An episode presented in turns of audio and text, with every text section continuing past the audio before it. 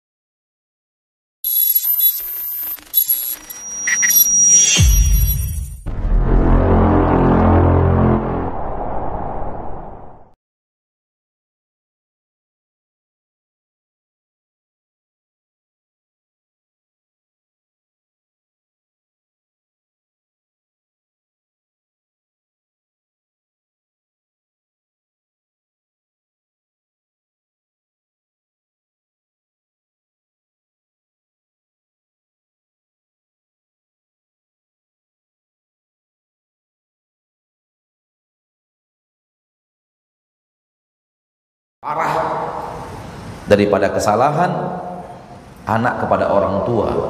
Namun lihat apa yang dilakukan Allah kepada kita. Yang demikian itu karena Allah. Ar-Rahman Ar-Rahim. Maka berbahagia kita menjadi hamba dari Allah yang maha pengasih lagi maha penyayang Salawat dan salam kepada Nabi kita tercinta. Rasul kita yang mulia. Manusia yang paling pandai menghambakan dirinya kepada Allah. Rabbul Izzati wal Jalalah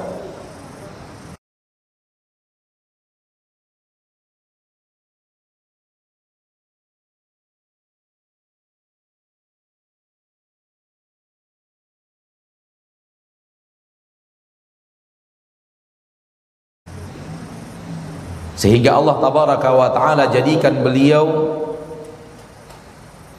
hamba yang paling dicintai oleh Allah Subhanahu wa taala.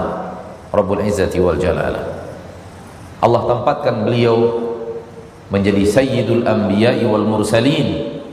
Pemimpinnya seluruh para nabi dan para rasul. Allah jadikan beliau mulia sayyid yang paling terhormat yang paling dimuliakan Allah dari seluruh bani Adam wala fakhar. Dan tidak ada kesombongan. Rasul memberitahu beliaulah bani Adam yang paling mulia di sisi Allah. Bukan untuk menyombongkan diri akan tapi untuk menceritakan keadaan yang sebenarnya. Untuk menyampaikan kondisi atau posisi beliau di hadapan Allah Subhanahu wa taala Rabbul Izzati wal Jalalah. Sehingga di dalam sebuah hadis riwayat Imam Ahmad yang derajat hadisnya hasan Nabi sallallahu alaihi wasallam mengatakan sekiranya hidup di tengah kalian Musa lalu kalian mengikuti Musa dan meninggalkan aku kalian akan sesat. Dan di dalam riwayat-riwayat hadis yang lain Nabi SAW mengatakan laukana Musa hayyan ma wasi'ahu illa tibai. Seandainya Musa hidup dihidupkan lagi oleh Allah tabaraka wa taala Rabbul Izzati wal Jalalah maka tak ada yang bisa ia lakukan selain ikut kepada aku patuh dan taat kepada aku. Menunjukkan bahwa beliaulah nabi yang paling mulia yang sekiranya Musa bin Imran hamba yang sangat dicintai oleh Allah yang diberikan oleh Allah kespesialan yang tidak diberikan kepada nabi-nabi sebelumnya. Maka Nabi Musa pun akan menjadi umat Nabi Muhammad dan taat dan patuh kepada kepada Nabi Muhammad sallallahu alaihi wasallam. Dan tidak ada manusia mana pun di zaman kita sekarang yang mulianya semulia Nabi Musa. Ada? Adakah manusia hidup di zaman kita sekarang ini yang kemuliaannya setara dengan Nabi Musa alaihi salam? Nggak ada jawaban. Ada apa tidak yakin? Yakin? Ya. jangankan di zaman sekarang. Setelah wafat Nabi Muhammad sallallahu alaihi wasallam yang hidup Abu Bakar dan seluruh para sahabat yang ditinggal wafat oleh Nabi tak seorang pun yang bisa selevel dengan Nabi dengan Nabi Musa. Nabi Musa. Ulul azmi minar rusul. Lima rasul terbaik Allah tabaraka wa taala salah satunya adalah Musa bin Imran. Kemuliaannya di atas Abu Bakar, di atas Umar, di atas Uthman, di atas Ali bin Abi Thalib. Apalagi di zaman kita sekarang. Sesoleh apa pun manusia di zaman sekarang tidak akan bisa menyamai kemuliaan Nabi Musa alaihi salam. Lihat Nabi Muhammad mengatakan sallallahu alaihi wasallam, seandainya Nabi Musa hidup akan mengikuti aku. Seandainya kalian mengikuti apa yang dikatakan Musa, kalian tinggalkan aku,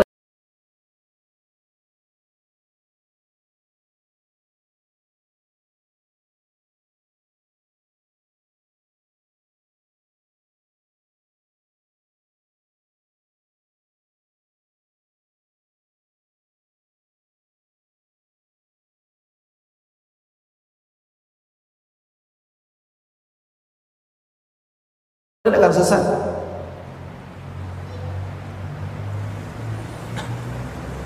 Maka nasihat yang berharga kepada siapa pun yang telah mengatakan Nabi Muhammad sallallahu alaihi wasallam adalah utusan Allah kepadanya adalah patuh dan taat kepada Rasul sallallahu alaihi wasallam dan tidak meninggalkan perkataan Rasul karena perkataan siapa pun dari manusia.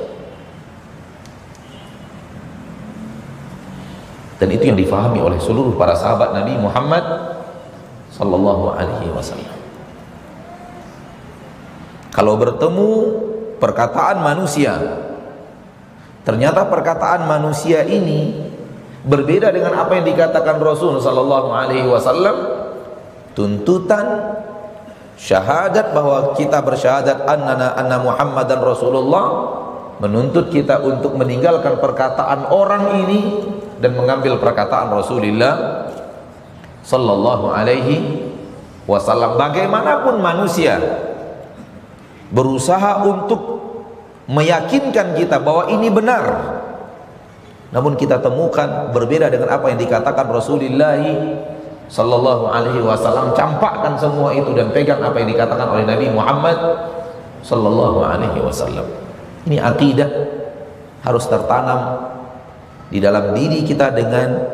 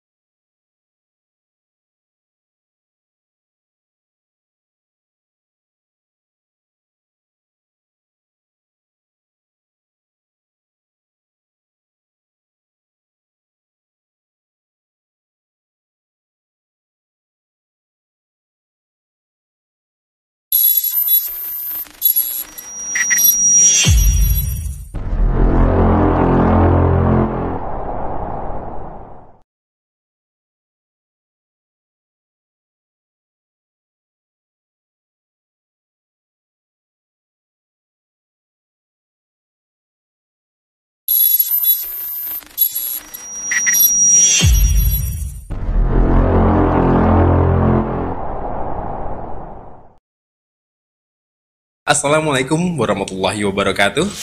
Alhamdulillah telah tersedia RBT Ustadz Maududi Abdullah Hafizahullah. Allah hanya undur. Allah hanya undur saudaraku. Allah hanya undur maksiat Anda. Untuk mengaktifkan RBT ini, caranya mudah. Bagi pengguna Telkomsel, ketik Maududi 07, kirim ke 1212 untuk RBT azab yang diundur. Dan ketik Maududi 08, kirim ke 1212 untuk RBT berhentilah dari riba. Bagi pengguna Excel, ketik Maududi 07, kirim ke 1818 untuk RBT azab yang diundur. Dan ketik Maududi 08, kirim ke 1818 untuk RBT berhentilah dari riba. Dan bagi pengguna Indosat, ketik MG spasi Maududi 07, kirim ke 808 untuk RBT azab yang diundur. Dan ketik MG spasi Maududi 08, kirim ke 808 untuk RBT berhentilah dari riba. Dengan mengaktifkan RBT harus selalu kita ingat ikhwani wa akhwati fid din rahimani wa rahimakumullah agar kita tidak mudah diseret oleh iblis yang ingin menyeret kita ke jalan yang dia inginkan dan seluruh jalan yang dia inginkan pasti kesesatan walaupun diawali oleh kalimat-kalimat yang sangat sesuai dengan syariat Allah. Akan tapi di sana akan dia berikan bumbu sehingga membuat dia menyeleweng. Iblis akan memulai jebakannya melalui kalimat-kalimat indah yang sesuai dengan syariat. Akan tapi dia tambahkan sesuatu di dalamnya sehingga membuat dia keluar dari syariat kita ambil contoh memuliakan Nabi Muhammad sallallahu alaihi wasallam keharusan atau tidak? Keharusan. Memuji Nabi Muhammad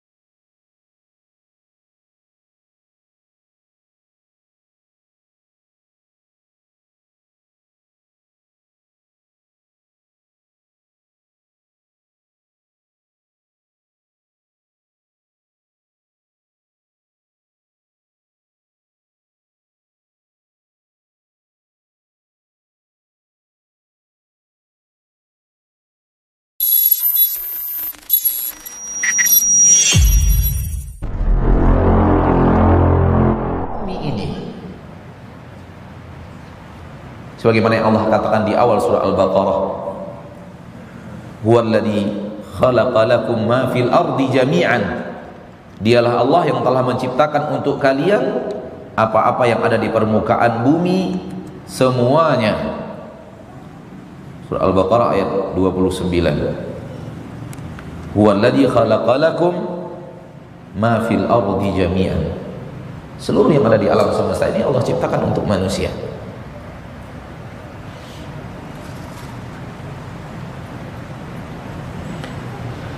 Dan orang yang berjalan di atas jalan ibadah itu Orang yang hidup beribadah kepada Allah Dialah yang dalam bahasa Arab disebut abdun.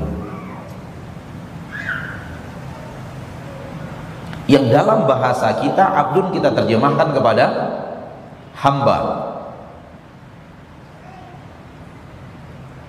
Kita terjemahkan kepada hamba. Sementara kata kerjanya dari abada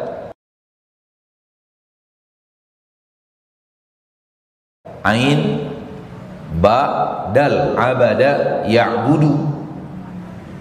Kita terjemahkan kepada beribadah. Sementara orang yang melakukannya abdun kita terjemahkan kepada hamba. Sehingga terkadang kurang koneks dalam bahasa Indonesia secara terjemahan antara ibadah dan antara hamba Hamba sebenarnya adalah orang yang hidup di atas jalan ibadah itu. Orang yang hidup disesuai dengan untuk apa ia diciptakan oleh Allah Subhanahu wa taala. Karena berasal dari satu kata dasar yang sama. Lihat beribadah dalam bahasa Arab abada ain ba dal abada ya'budu artinya beribadah. Hamba abdun ain ba dal abdun hamba. Kita terjemahkan kepada hamba. Maksudnya adalah hamba yang selalu beribadah kepada Allah. Hamba yang berjalan di atas rel ibadah kepada Allah subhanahu wa ta'ala.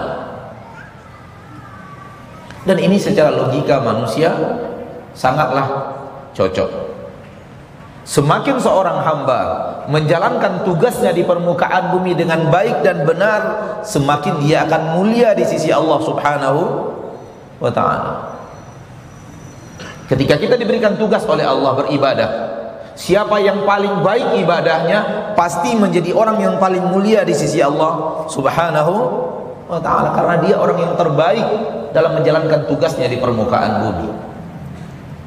Oleh karena itu kenapa Allah tabaraka wa taala memuji Nabi Muhammad sallallahu alaihi wasallam dan memuji para nabi dan rasul dengan pujian abdun hamba.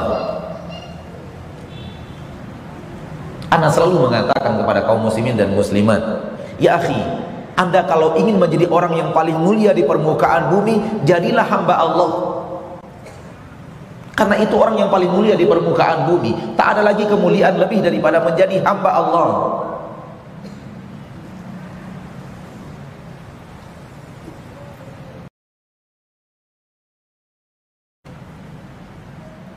Kenapa? Karena tugas kita adalah beribadah yang diberikan Allah Tabaraka wa taala beribadah dan siapa yang paling menjalankan ibadah di, di permukaan bumi, dia orang yang paling mulia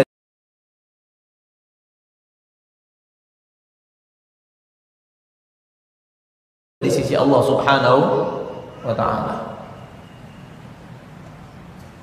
Oleh karena itu pujian-pujian Allah kepada para nabi dan para rasul adalah dengan menyebut mereka hamba Allah.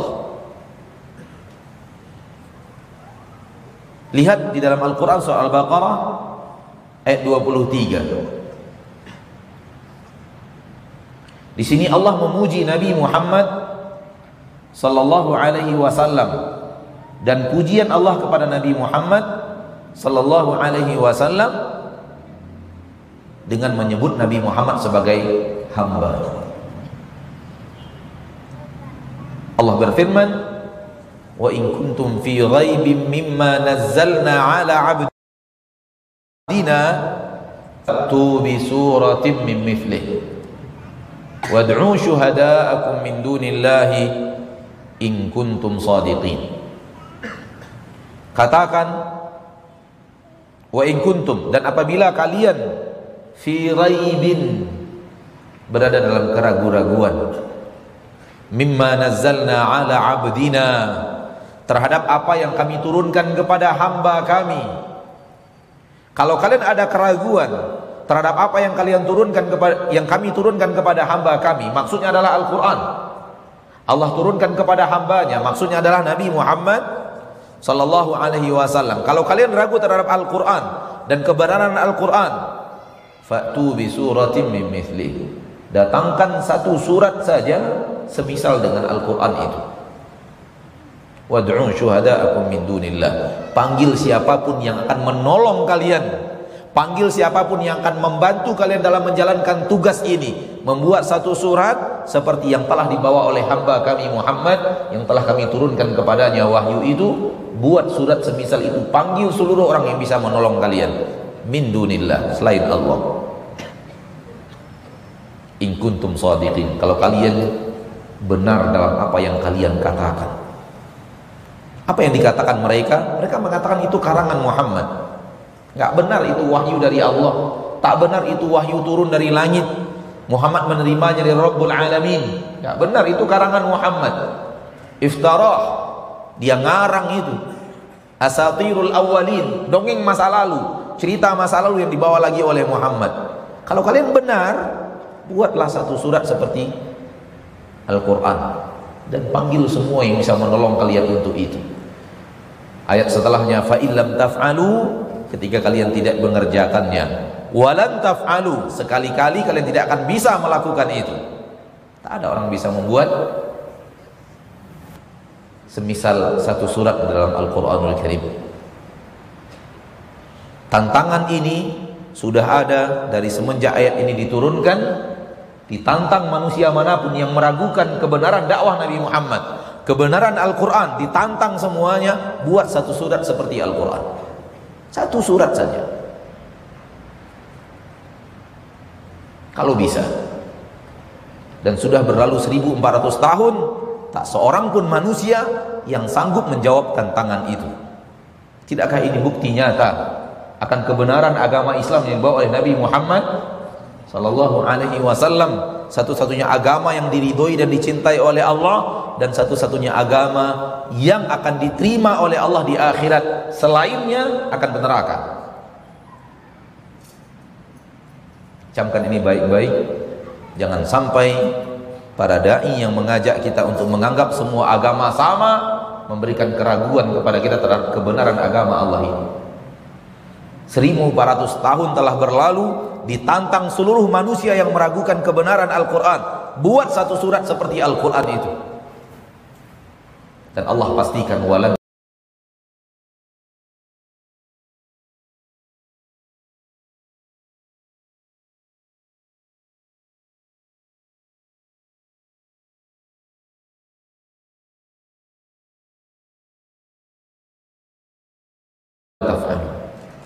kalian tidak sanggup melakukan itu.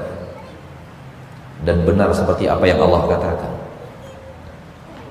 Seluruh para penyair Arab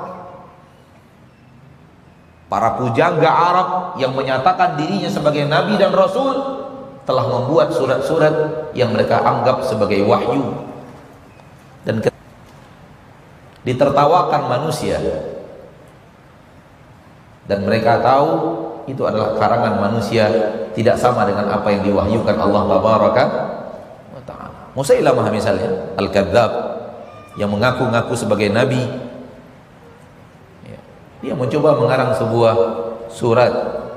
Mentang-mentang dia temukan di dalam Al-Qur'an ada surat gajah. Dia pun coba membuat surat dia sebut dengan surat kodok. Ya difda'un bintu difda'aini. Niqimata niqina.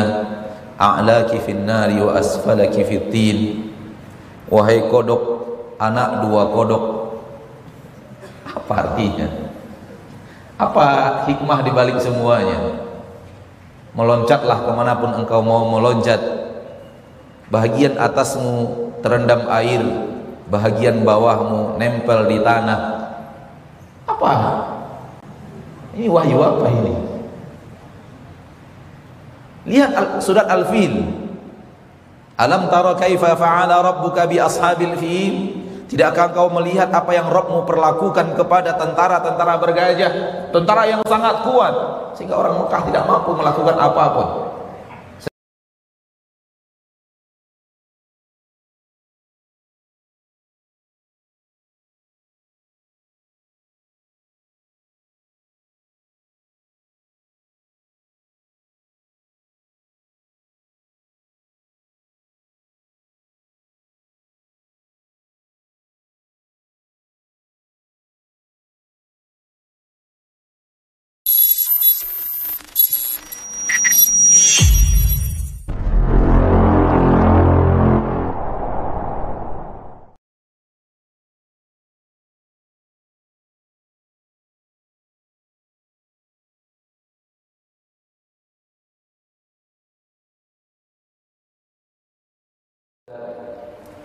Kemudian dokter itu mengajak Raja Faisal untuk diskusi untuk keyakinan dia bahwa Al-Quran karangan Muhammad. Raja Faisal mengatakan, kamu bisa bahasa Arab? Dia mengatakan tidak. Lalu dari mana kamu faham Al-Quran? Sang dokter mengatakan, dari terjemahannya. Kata Raja Faisal, kamu belum mengerti Al-Quran dan kamu telah ditipu oleh bahasamu sendiri. Baca Al-Quran pakai bahasa Arab. Sang dokter heran, apa, apa bedanya? Bahasa Arab? Terjemahan? Terjemahan bahasa manusia. Terjemahan bahasa manusia. Al-Quran yang kita baca bukan bahasa manusia, bahasa Allah. Allah yang telah merangkai bahasanya. Tidak akan mungkin dia sama dengan terjemahan. Maka sang dokter pun rajin belajar bahasa Arab. Setelah dia kembali belajar Al-Quran dengan teks yang diturunkan Allah kepada Nabi Muhammad tak ada yang bisa dia lakukan selain memeluk agama Islam. Bersaksi asyhadu alla ilaha illallah asyhadu anna Muhammad rasulullah. Intinya masyaallah muslimin masyaallah muslimat bahwa kalau kalian ragu terhadap apa yang kami turunkan kepada hamba kami. Kalimat hamba kami pujian Allah kepada Nabi Muhammad. Dan pujian yang senada Allah berikan kepada Nabi Nuh kepada Nabi Ibrahim kepada Nabi Ilyas kepada Nabi Musa kepada Nabi Harun. Pujian yang senada. Menyebut Nabi Ibrahim hamba menyebut Nabi Musa dan Nabi Ibrahim Nabi Harun hamba menyebut Nabi Nuh hamba, menyebut Nabi Ilyas hamba. Semuanya terdapat dalam Al-Quran surat As-Saffat.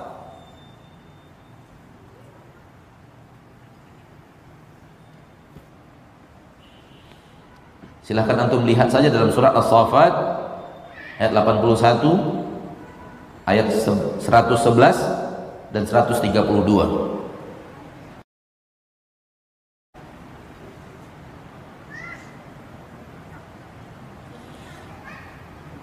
Ayat 81 ayat 111 132 di keempat ayat ini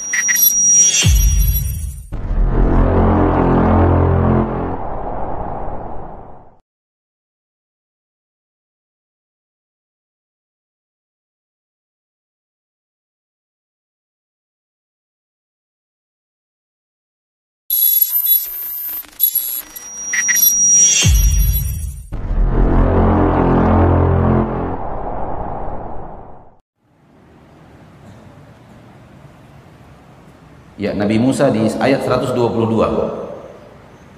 Nabi Musa dan Nabi Harun di ayat 122.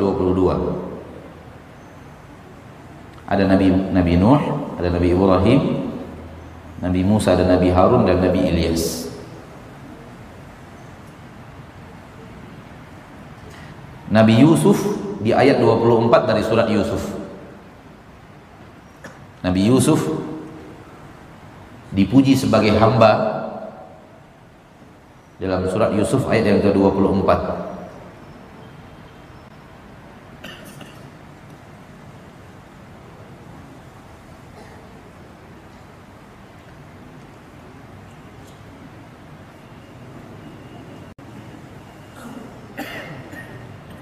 dan Nabi Isa Allah puji sebagai hamba Allah dalam surah An-Nisa ayat 172.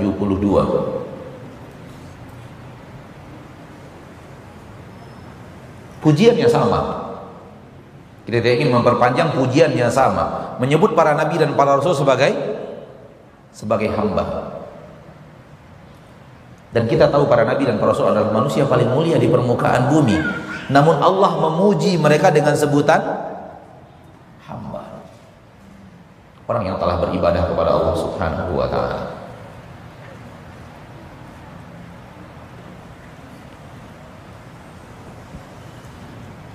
Dalam hadis yang sahih Nabi Muhammad diberikan oleh Allah tabaraka wa taala tawaran melalui seorang malaikat yang Allah turunkan ke permukaan bumi khusus menemui Nabi Muhammad sallallahu alaihi wasallam dan tawarannya ada dua Pilih salah satu. Menjadi hamba dan rasul atau menjadi raja dan nabi. Hamba, rasul, raja, nabi. Kalau kita lihat gaya hidup atau gaya fikir, pola fikir kebanyakan kaum muslimin di permukaan bumi sekarang, kaum muslimin kita bicara kaum muslimin di permukaan bumi sekarang, sepertinya banyak memilih raja dan nabi. Namun Nabi Muhammad memilih hamba dan dan rasul. Kenapa saya katakan bahwa banyak manusia muslimin kalau diberikan itu kepadanya pilihannya adalah nabi dan raja, raja dan nabi. Karena mayoritas manusia muslim sekarang pola hidupnya, pola fikirnya adalah hidup di dunia kaya raya, hidup di akhirat masuk surga. Hidup di dunia kaya raya, raja. Hidup di akhirat masuk surga, nabi nggak mungkin ke neraka. Tapi apakah itu yang dipilih Nabi Muhammad sallallahu alaihi? Tidak. Nabi Muhammad lebih memilih menjadi hamba dan Rasul. Karena derajat Rasul lebih tinggi daripada derajat Nabi. Yang penting adalah akhirat. Sehingga Nabi Muhammad diberikan oleh Allah tabaraka wa taala cobaan-cobaan yang tidak diberikan kepada nabi-nabi dan raja. Beliau hidup sebagai rakyat biasa. Tumbuh di masyarakat biasa. Tumbuh sebagai rakyat biasa. Yang tidak pemimpin kemudian dihina, dicaci, dimaki dan semacamnya yang tidak didapatkan oleh nabi-nabi yang raja. Bisa difahami? Nabi Sulaiman raja tidak mendapatkan penderitaan seperti yang didapatkan oleh Nabi Muhammad SAW sebagai seorang hamba yang tidak raja. Nabi Muhammad ternyata memilih ini. Dan ini jalan yang paling diridhoi dan dicintai yang paling mulia di sisi Allah Subhanahu wa taala. Sambungan hadis tadi hadis riwayat sahih eh, riwayat Imam Bukhari tadi, la tutruni kama atatin nasara ibn Maryam. Jangan kalian puji saya berlebihan sebagaimana Nasara memuji Ibnu Maryam berlebihan. Sambungannya adalah fa innama ana abdun. Saya ini hamba saya ini hamba Saya bukan Rob, saya bukan Tuhan. Saya bukan orang yang memiliki kelebihan-kelebihan yang luar biasa. Saya ini hamba. Fakulu. Maka kalau kalian ingin memujiku, kalau ingin mengucapkan pujian kepada aku, kata Nabi Fakulu, ucapkanlah Abdullahi wa Rasulih. Hamba Allah dan dan Rasulnya. Jangan berlebihan. Hamba Allah yang tidak memiliki sifat-sifat uluhiyah, sifat-sifat Tuhan. Sebagaimana yang telah dilakukan oleh Nasara kepada anak Maryam. Isa ibn Maryam alaihi salatu wassalam. Jangan lakukan itu. Namun beliau adalah rasul yang tidak boleh dimaksiati, yang tidak boleh dilanggar aturannya, yang tidak boleh berjalan di atas jalan keluar dari jalur apa yang telah beliau ajarkan, yang tidak boleh me, me, melanggar perintah dan larangannya. Itu utusan Allah, itu Rasul Allah maknanya.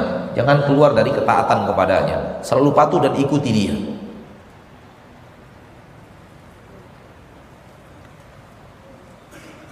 Untuk menjadi hamba Allah, Allah menyebutkan sifat-sifat hamba di dalam Al-Quran surah Al-Furqan. Di dalam Al-Quran surah Al-Furqan, dimulai daripada ayat yang ke-63, di sini Allah menyebutkan sifat-sifat hamba. Kalau ingin menjadi hamba, ini sifat-sifat hamba yang harus kita coba maksimalkan untuk bersifat memiliki sifat seperti yang Allah terangkan. Sifat yang pertama adalah hidup di permukaan bumi rendah hati, tawadhu, tidak sombong.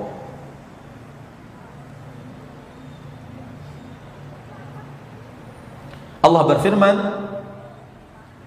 wa ibadur rahmanil ladzina yamshuna 'alal ardi wa idza khatabahumul jahiluna qalu hamba-hamba Allah. Kita mau menjadi hamba Allah? Allah menyebutkan sifat hamba-hambanya. Kalau memang mau menjadi hamba Allah lihat sifat-sifat ini dan bersifatlah milikilah sifat milikilah sifat seperti yang Allah katakan daripada sifat hamba-hambanya wa ibadur rahman. Dan hamba-hamba Allah yang maha pengasih. Siapa mereka? Alladzina yamshuna 'alal ardi hauna. Orang-orang yang berjalan di permukaan bumi rendah hati. Tawadhu lawan daripada sombong. Maka jadilah manusia yang hidup di permukaan bumi yang memiliki sifat hamba yaitu tidak sombong. Tawadhu rendah hati. Selalu mengalah tidak ingin menang sendiri. Selalu mendahulukan kepentingan orang ramai orang banyak dibanding kepentingan pribadinya. Kalau dihina dalam urusan dunia dicaci maki dalam urusan dunia dia lebih banyak diam dan memaafkan. Kalau dia ada kelebihan diberikan oleh Allah tidak serta-merta kemudian dia berbangga diri menyombongkan diri dengan kelebihan yang ada padanya. Namun dia selalu bersyukur kepada Allah dan menjadikan kelebihan yang Allah berikan kepadanya sarana untuk kemudian beribadah kepada Allah. Ini orang-orang yang hidup di permukaan bumi tidak sombong seperti yang telah diteladankan oleh Nabi kita tercinta Muhammad sallallahu alaihi wasallam. Dan ini tidak mudah saudaraku. Menjadi orang yang di permukaan bumi hidup selalu mengambil jalan mengalah urusan dunia. Urusan agama bertahan walaupun manusia mengatakan sombong. Bertahan di atas agama walaupun manusia menghujat walaupun manusia mengatakan apa pun tentang dirinya soal berpegang teguh dengan agama dia tidak akan lepaskan tapi dalam urusan dunia dia selalu mengalah mengalah mengalah mengalah Kalau ataupun ada orang yang menzoliminya, dia tidak balik ingin membalas kezaliman orang itu. Ini sifat hamba. Orang mengira sekarang ini mengalah adalah kalah. Siapa bilang? Siapa bilang mengalah adalah kalah? Apakah Nabi Muhammad SAW kalah ketika selalu mengalah? Dizolimi, beliau biarkan beliau tidak membalasnya dan beliau maafkan para sahabat dizolimi, diazab, disuruh oleh Nabi maafkan mereka, maafkan mereka, biarkan mereka, jangan lakukan aksi balas. Manusia mengira ini adalah penghinaan diri, menghinakan diri sendiri. Padahal ini sebenarnya adalah kemuliaan dan ini sifat utama Nabi Muhammad sallallahu alaihi wasallam. Tidakkah kita membaca sejarah Nabi kita Muhammad sallallahu alaihi wasallam bagaimana beliau benar-benar pemaaf? Bagaimana benar-benar beliau itu memaafkan apa pun yang dilakukan orang terhadap dirinya dari urusan dunia namun tidak mau bergeming kalau urusannya tidak mengalah kalau dalam urusan dunia dan tidak bergeming kalau urusannya adalah urusan agama. Mundur selangkah dalam urusan agama? Tidak kata Nabi. Saya tidak mau mundur sedikit pun. Tapi Nabi dicaci, dimaki, ingin dibunuh dan semacamnya semuanya dimaafkan oleh Rasul kita tercinta sallallahu alaihi wasallam. Dan ini sifat hamba ma'asyiral muslimin. Jadilah hamba sempurnakan sifat hamba dan sifat utama hamba Allah hidupnya rendah hati Karena kalau kita kembalikan kepada diri kita dan egois kita, kita tidak akan mau. Ketika ada orang yang mencaci kita, kita ingin membela diri. Ketika ada orang yang memfitnah kita, kita balik membentengi diri kita. Seolah-olah ada sesuatu yang sangat mahal yang dirampas orang itu dari diri kita dan kita balik dengan segala macam argumentasi untuk mematahkan. Tidak perlu biarkan. Dengan syarat urusan dunia ya. Urusan dunia. Biarkan. Karena orang yang memaafkan orang yang menzoliminya untuk mengharapkan ridho Allah ini sifat hamba ini sifat hamba Mari kita bertanya kepada diri kita Mari kita introspeksi diri kita Sejauh mana kita telah memiliki sifat ini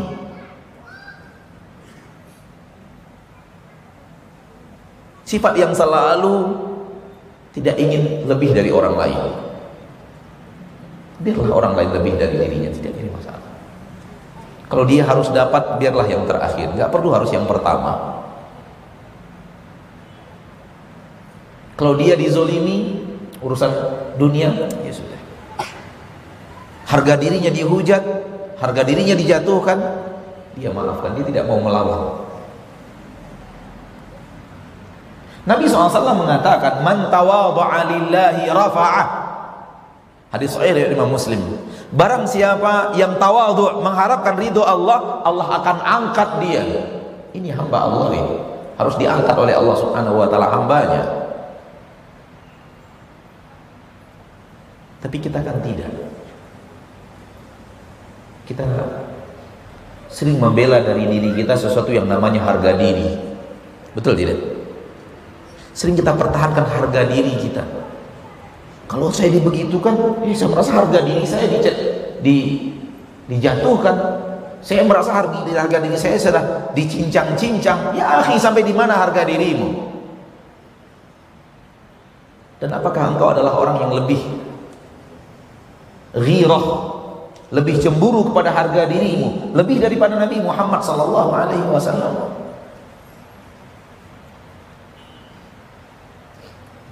Sampai di mana harga diri kita yang harus kita bela mati-matian itu?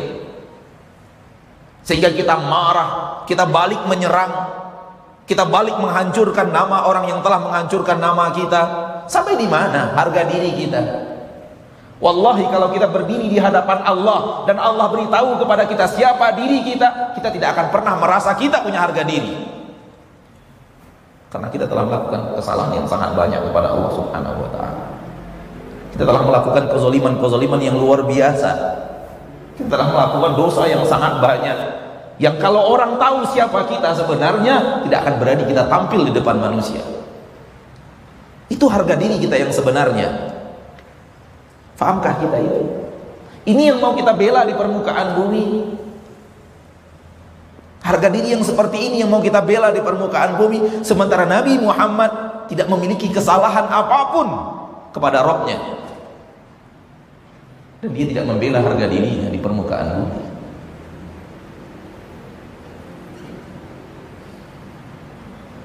Siapa kita dengan harga diri kita itu? Sudah setinggi mana harga diri kita sebenarnya? Sadarkah kita siapa diri kita? Dan sampai di mana harga diri kita yang harus kita bela mati-matian itu? Demi Allah tidak ada harga diri kita sebenarnya. Kalau kita sadar siapa diri kita yang sebenarnya. Tapi terkadang kita lupa. Dan kita masih merasa diri kita orang terhormat. Disebabkan apa yang kita miliki di permukaan bumi. Mungkin harta, mungkin jabatan, mungkin kemuliaan di tengah manusia. Mungkin orang-orang yang di sekitar kita dengan orang-orang yang mencintai kita. Ya akhi, urusan dunia kerdil di dalam hadis yang sahih riwayat Imam Ahmad dengarkan wahai orang-orang yang ingin selalu membela harga dirinya Rasul Anda Muhammad sallallahu alaihi wasallam memberikan sebuah sifat hamba Allah yang seandainya engkau benar-benar berusaha mengikuti nabimu ini harus selalu engkau ingat tentang harga diri di permukaan bumi. Kata Nabi sallallahu alaihi wasallam barang siapa yang dizolimi oleh seseorang lalu kemudian dia maafkan orang yang menzoliminya itu karena Allah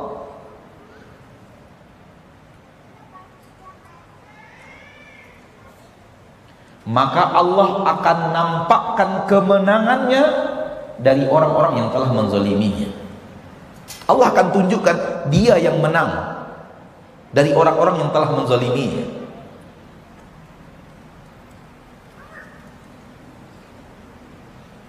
Mari hadirkan dalam kehidupan kita, mari hadirkan dalam kehidupan kita sebuah kasus yang kita dizolimi, benar-benar dizolimi. Bukan kasus pertengkaran ya, bahwa kita ada juga menzolimi dia, dia menzolimi kita, bukan murni kita dizolimi tanpa kita menzolimi orang yang bersangkutan. Kita dizolimi. 100% murni kezoliman orang kepada kita. Kata Nabi SAW siapa pun di antara kalian dizolimi dia maafkan orang yang menzoliminya karena Allah melainkan Allah akan jelaskan Allah akan tampakkan kemenangannya kepada orang yang menzoliminya itu dan sejarah Nabi kita tercinta Muhammad SAW bersama orang-orang kufar Quraisy adalah bukti nyata. Lihat bagaimana bertahun-tahun Nabi Muhammad Sallallahu Alaihi Wasallam memaafkan orang yang menzoliminya. Dan lihat bagaimana kemenangan besar yang Allah berikan kepada Nabi Muhammad yang sangat nyata Sallallahu Alaihi Wasallam Allah berikan kepada Nabi Muhammad SAW kepada musuh-musuhnya yang menzolimi dirinya. Ini Rasul kita yang harus kita tiru dalam sifat tawadhu, sifat rendah hati. Ya akhir dengan memaafkan Anda tidak akan semakin hina, yang ada hanya semakin mulia. Ya akhir dengan memaafkan Anda tidak akan dicela manusia, yang ada manusia akan memujimu karena menjadi seorang yang pemaaf. Ada orang yang pemaaf itu yang dibenci orang lain. Tak ada orang yang pemaaf itu yang orang nggak suka kepadanya. Nggak ada.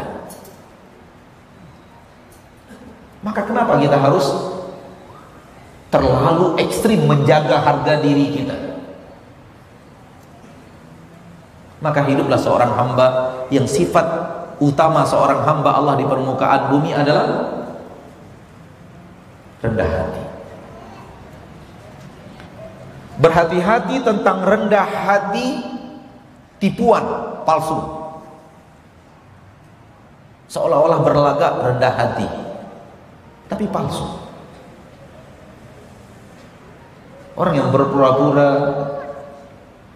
campakkan dunia rajin ibadah untuk dipuji manusia. Ini rendah hati palsu. Kita harus berbuat sesuai dengan kemampuan kita dan kita tidak mesti harus menunjukkan bahwa kita adalah orang yang telah jauh dari dunia sesuai dengan iman kita kita berhadapan dengan dunia ini. Tidak juga mesti harus mencampakkan dunia hidup dalam penuh kelusuhan, hidup penuh dengan kepapaan, ketidakpunyaan, kemudian agar dianggap orang-orang yang zuhud dan semacamnya, ini tawadhu palsu. Merendahkan diri, apa namanya, rendah hati yang palsu. Bangun asrama yatim piatu, banyakkan anak yatim piatu, tapi tujuannya untuk tujuan duniawi. Ini rendah hati palsu. Hanya Allah yang tahu isi hati kita. Maka lakukan aksi tawadhu lillah karena Allah. Wa idza khatabahumul jahiluna qalu salama. Dan apabila berbicara kepada mereka orang-orang jahil dengan segala kejahilannya, mungkin menghina, mencaci, memaki, mungkin memfitnah, Qalu salama. Mereka hanya menjawab salama. Semoga Allah wa taala memberikan keselamatan kepada kami dan kepada kalian. Antum bisa bayangkan kalau seandainya antum dicaci orang kata-kata yang antum katakan kepadanya semoga Allah menyelamatkan anda dan saya subhanallah ini kesempurnaan yang luar biasa dari sifat dari sifat tawadhu rendah hati.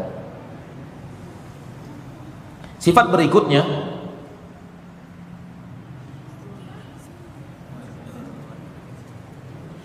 apa? Antum yang ngomongkan. Enggak nyaman juga kalau Ustaz ngomongkan. Baik. Apa sebelumnya dipotong, eh, teman-teman ini ada informasi untuk mobil dengan plat nomor B1343 TKF harap untuk ditindakkan posisinya karena menghalangi mobil yang akan keluar. Sekali lagi untuk mobil baik untuk bapak yang punya pak ya silakan pak untuk B1343 TKF harap untuk dipindahkan mobilnya karena menghalangi mobil keluar. Terima kasih. Silakan Ustaz. Baik, terima kasih kepada saudara kita yang mengorbankan kebutuhan pribadinya demi kebutuhan saudaranya. Beliau ingin duduk, ingin mendengarkan, akan tetapi karena saudaranya mau keluar.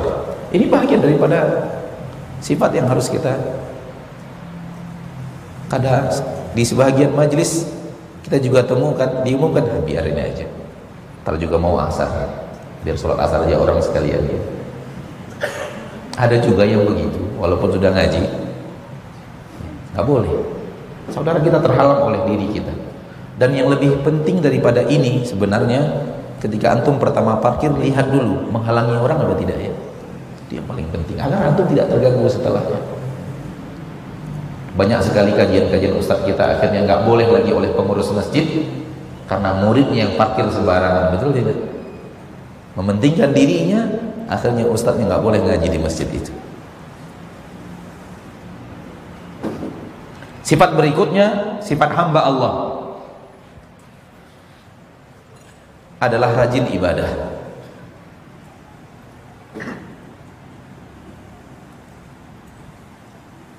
Walladzina yabituna li rabbihim sujjada.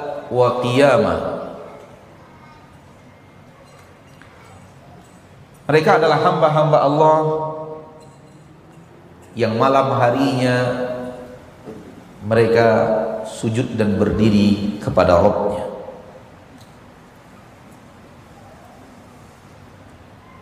Mengisi malam mereka dengan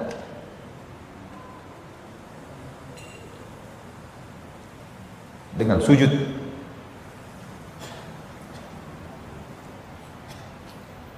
dan hanya orang-orang yang rajin ibadah yang bisa mengisi malamnya dengan sujud karena sujud di malam hari membutuhkan keikhlasan. Sujud di malam hari membutuhkan apa? Keikhlasan. Sehingga hanya hamba-hamba yang ikhlas bisa bertahan di atas sujud di malam hari. Karena di malam hari tidak ada mata manusia yang melihatnya. Sehingga dia tidak akan bangkit di malam hari untuk pujian manusia. Motivasinya untuk pujian manusia akan habis. Rata-rata kita malam hari tidur di rumah kita.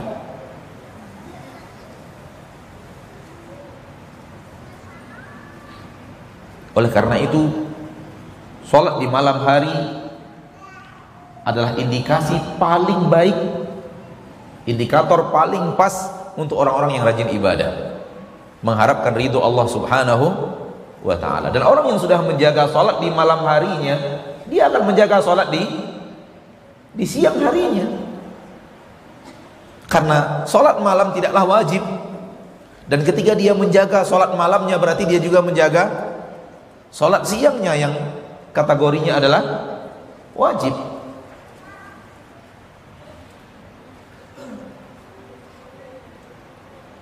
Dan orang yang baik sholatnya akan baik ibadah yang lainnya Karena tiang agama adalah salat. Ketika salat itu baik, maka ibadah-ibadah lain akan ikutan baik.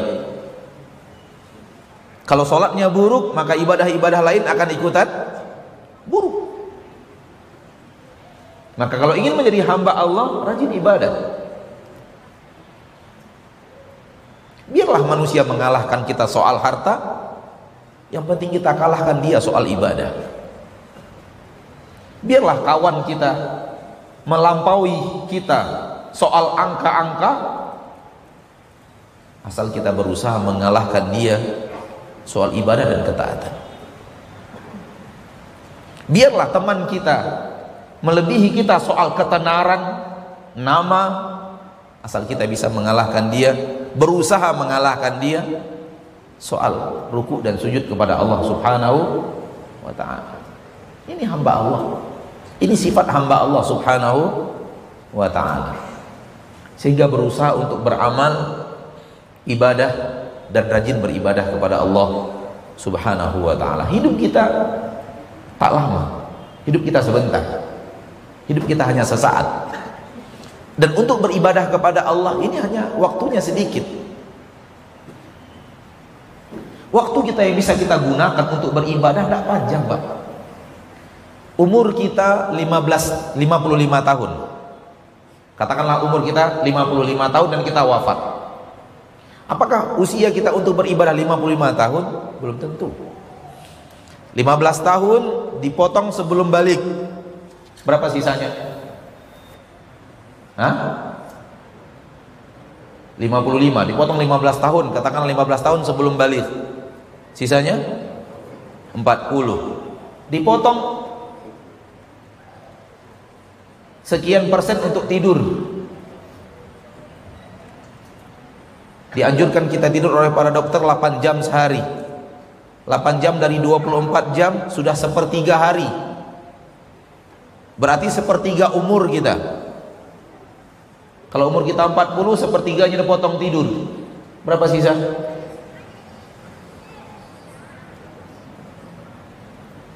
ya sekitar 25 tahun 22 tahun Akankah kita habiskan yang 23 tahun itu main game gitu ya? Melakukan hal yang tidak ada manfaat. Anak ingin mengatakan ibadah kita yang yang yang kita ditugaskan oleh Allah untuk beribadah menjadi hamba Allah dalam waktu yang sangat pendek. Itu pun kalau usia kita 55 tahun. Kalau usia kita 45 tahun makin pendek lagi. Maka sebenarnya waktunya tidak panjang bersabar untuk terus beribadah beribadah lakukan yang dicintai dan diridhoi oleh Allah karena kita diciptakan untuk itu. Apa itu ibadah? Semua yang diridhoi semua yang dicintai Allah itu ibadah. Apa pun yang sedang kita hadapi tahu Allah ridho dan cinta lakukan. Tahu Allah ridho dan cinta lakukan. Jadi sifat hamba Allah berikutnya adalah rajin rajin ibadah kepada Allah. Sifat hamba Allah berikutnya takut kepada neraka. Walladzina yaquluna rabbana srif 'anna 'adzab jahannam. Orang-orang yang selalu berkata wahai Rabb kami palingkan kami dari adab neraka jahanam. Inna adzabaha kana gharama. Sesungguhnya adab neraka jahanam itu benar-benar adab yang sangat menghancurkan. Innaha sa'at mustaqarra wa muqama. Neraka jahanam adalah seburuk-buruk tempat menetap dan tempat tinggal. Ini menunjukkan bahwa mereka punya sifat takut kepada neraka jahanam sehingga selalu berdoa kepada Allah tabaraka wa taala untuk menjauhkan mereka dari adab jahanam. Mari kita tumbuhkan sifat takut kita kepada neraka jahanam. Karena Allah tidak menyampaikan kepada kita neraka jahanam kecuali Allah ingin kita takut kepada neraka jahanam itu. Allah berfirman di dalam Al-Qur'an, "Dzalika yukhawwifullahu bihi 'ibadahu ya 'ibadi fattaqun." Itulah Allah tabaraka wa taala yang telah memberikan rasa takut kepada hambanya. Wahai hambaku, takutlah kepadaku.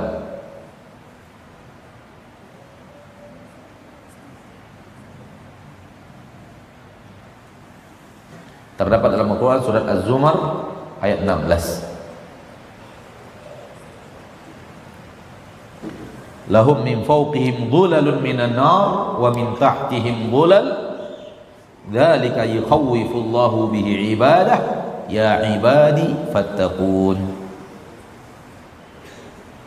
Neraka jahanam itu kalau mereka masuk ke dalamnya mereka benar-benar merugi, rugi yang sebenar-benar nyata. Di atas mereka gelombang api neraka dan di bawah mereka gelombang api neraka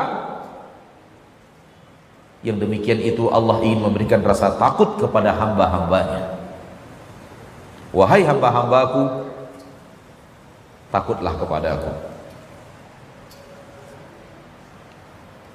maka takut kepada neraka adalah sifat yang terpuji dari manusia. Berbeda dengan sebahagian kata orang yang kita dengar nggak boleh takut ke neraka. Tidak boleh takut kepada neraka bahkan sebagian mereka ekstrim mengatakan takut kepada neraka adalah syirik. Subhanallah. Ini akidah yang sangat menyeleweng dari jalan yang benar. Takut ke neraka bahagian daripada sifat yang dipuji oleh Allah dari manusia. Dan takut ke neraka sifat yang diinginkan Allah dari kita. Oleh karena itu Allah menerangkan adab-adab di neraka oleh karena itu Allah mengatakan adabnya sangat pedih supaya kita takut kepada neraka itu. Dan berdoa kepada Allah agar Allah jauhkan kita dari adab api neraka. Sifat hamba Allah berikutnya adalah orang yang hidupnya selalu berada di jalur tengah tidak berlebihan dan tidak juga cuek Walladzina idza anfaqu lam yusrifu wa lam yaqturu wa kana baina Mereka apabila berinfak mereka tidak berlebih-lebihan dalam berinfak. Dan juga tidak kikir dalam berinfak. Wa kana baina dzalika qawama. Mereka ada di antara itu. Berdiri berjalan di antara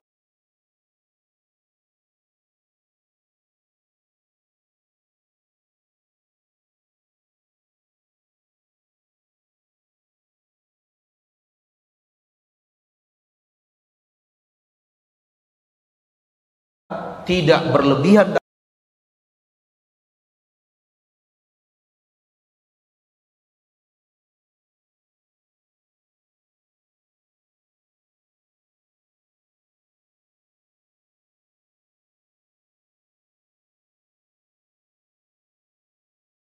Namun mereka juga bukan orang yang kikir, hidup di pertengahan. Ini wasatiyatul Islam kaedah pertengahan yang selalu diajarkan oleh agama Islam dan ini sifat hamba-hamba Allah. Mereka hidup punya waktu untuk umat, punya waktu untuk keluarga. Punya waktu, punya harta untuk keluarga, punya harta untuk dakwah. Punya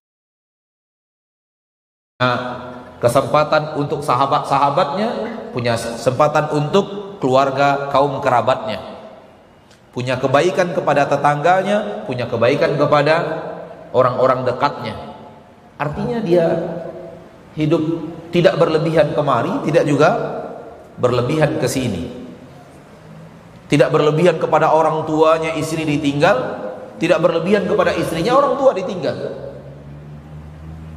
Dan sifat wasatiyah ini panjang kalau kita ingin bahas ya, dan ini sifat utama umat Islam. Umat Nabi Muhammad SAW apa pun yang diajarkan Nabi Muhammad selalu jalan tengah tidak berlebihan dan tidak pula cuek dan tidak peduli. Tanah yang menghancurkan Islam terlalu berlebihan beragama atau terlalu cuek beragama. Sifat berikutnya dari sifat hamba Allah adalah menjauhi maksiat. Walladzina la yad'una ma'allahi ilahan akhar.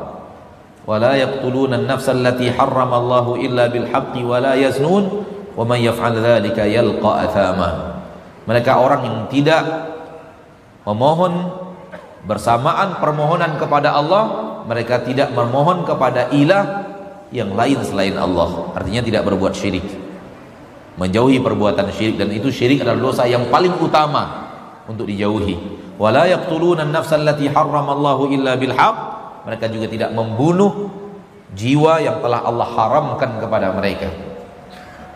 Wala yasnun mereka juga tidak berzina. Wa may yaf'al dzalika yalqa athama. Yang melakukan itu maka mereka mendapatkan dosa. Ini sifat hamba Allah berikutnya berusaha menjauhkan diri dari dosa dan kesalahan kepada Allah. Mohon maaf waktu yang sangat mendesak. Sifat berikutnya hamba Allah selalu bertaubat dan minta ampun kepada Allah Subhanahu wa taala. Illa man taba kecuali orang-orang yang bertaubat wa amana wa amila amalan salihah lalu dia ber, beriman dan beramal saleh setelah taubatnya ini ciri orang-orang taubatnya taubatan nasuha di mana setelah taubatnya yang ada setelah itu dia akan berusaha beriman dan beramal saleh. Dan terlihat perubahan hidupnya dari taubatnya kepada iman dan amal saleh setelah taubat itu. Fa innahu yatubu ila Allahi mataba maaf. Fa ulaika yubaddilullahu sayyi'atihim hasanat. Kalau mereka benar-benar taubat beriman dan beramal saleh maka Allah akan mengganti keburukan-keburukan mereka dengan kebaikan-kebaikan. Allah mengganti keburukan-keburukan mereka dengan kebaikan-kebaikan.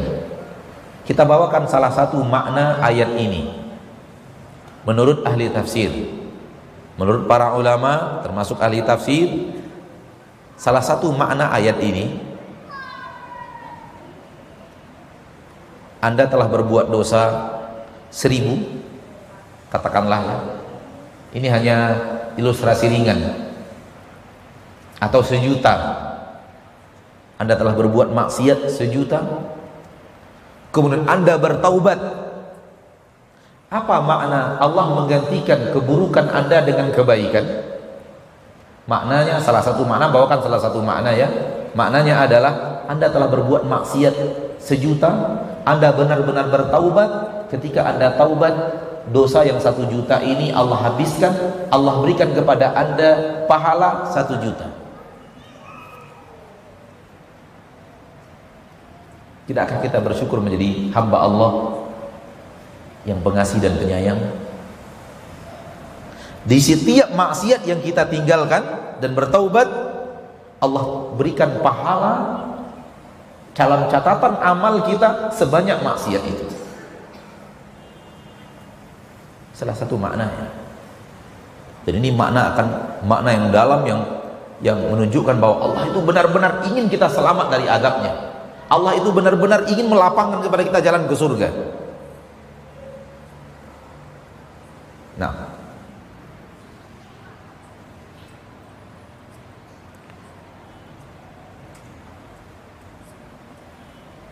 di antara sifat-sifat hamba Allah orang yang selalu apabila diingatkan akan ayat-ayat Allah selalu tunduk dan patuh walladzina idza dzukiru bi ayati rabbihim lam yakhirru 'alaiha summan wa umyana.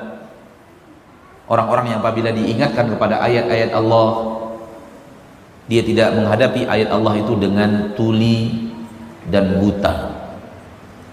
Dia akan patuh kepada ayat-ayat Allah yang dibacakan kepadanya. Kalau tersilap diingatkan oleh saudaranya akan ayat Allah dia kembali kepada ayat Allah itu.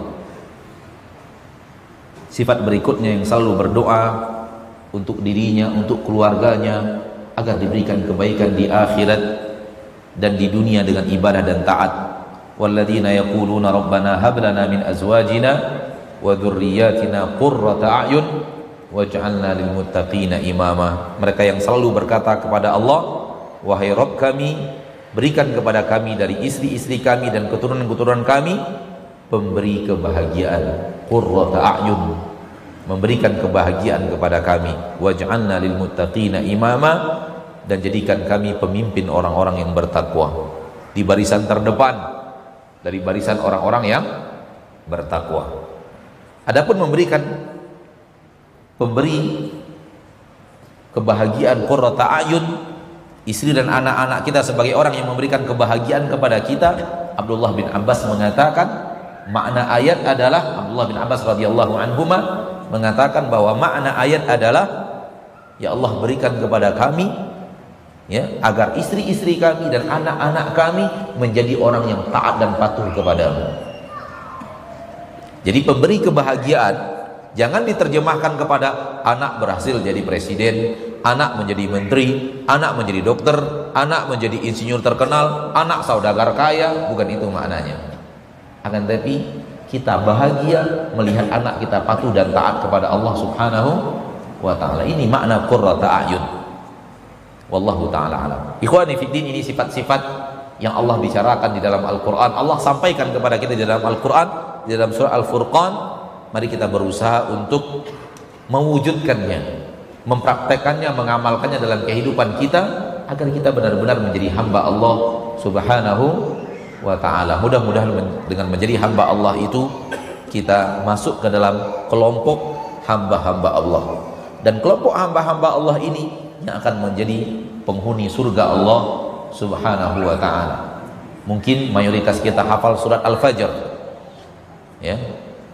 Ya ayyatuhan nafsul mutmainnah irji'i ila rabbiki radiyatan mardiyah. Fadkhuli fi ibadi. Masuklah engkau wahai jiwa yang tenang. Masuklah engkau wahai jiwa yang tentram yang telah memiliki sifat-sifat tadi. Masuklah engkau ke dalam kelompok hamba-hambaku. Fadkhuli fi ibadi. Masuklah engkau ke dalam kelompok hamba-hambaku. Lihat di akhir nanti ada kelompok orang-orang yang benar-benar menghambakan dirinya kepada Allah.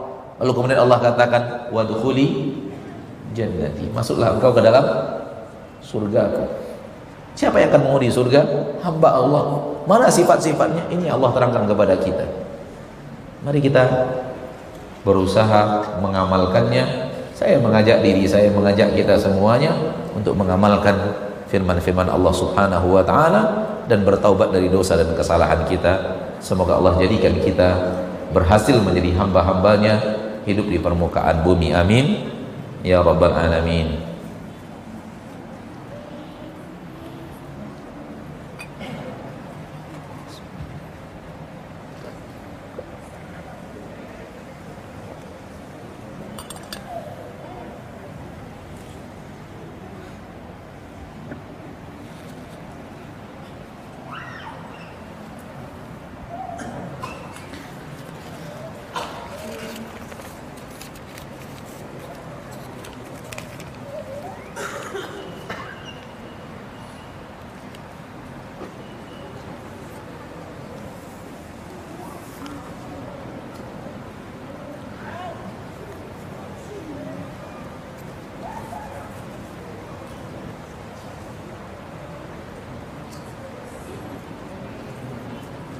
Bagaimana caranya agar diri kita selalu ikhlas ketika orang lain selalu merendahkan kita?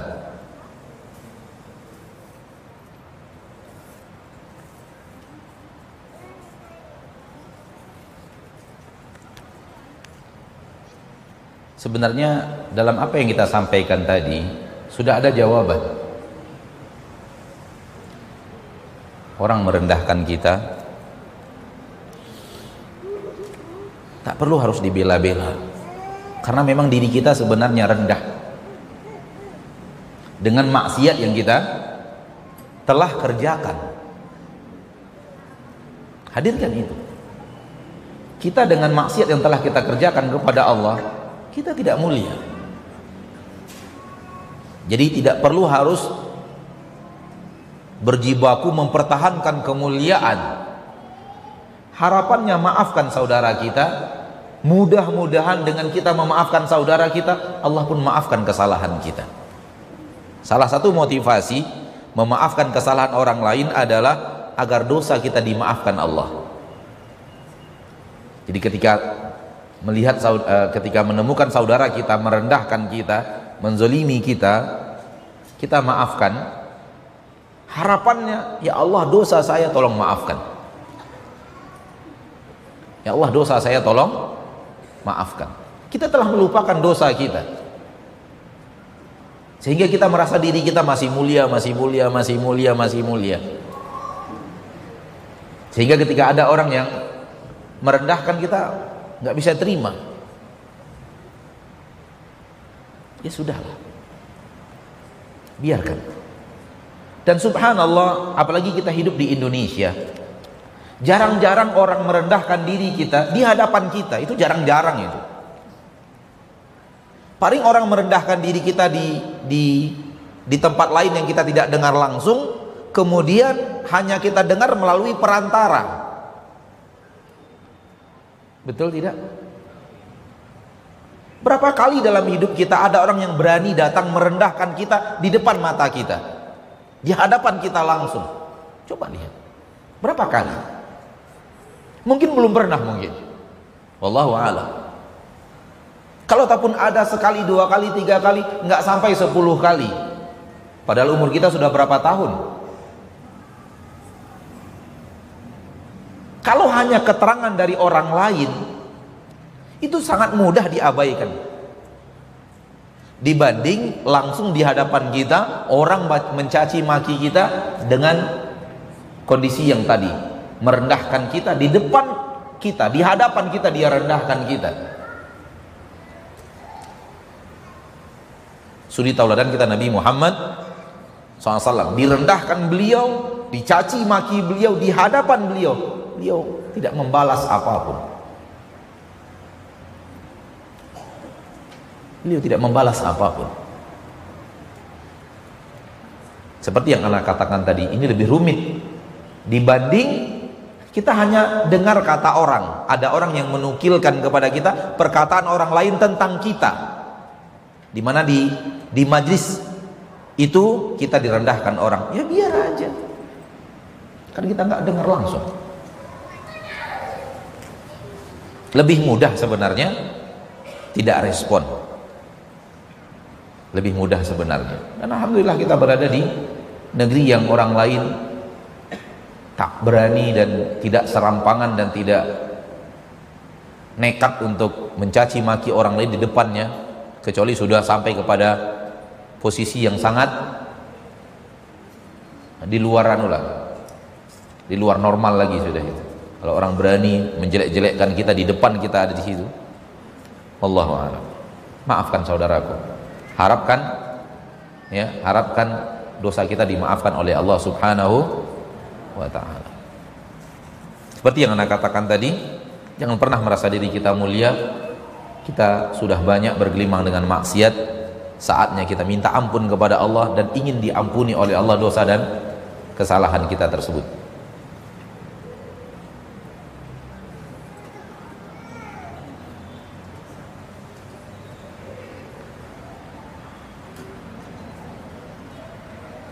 Ustaz mohon nasihat agar kita tetap bertakwa kepada Allah meskipun dikala sendiri.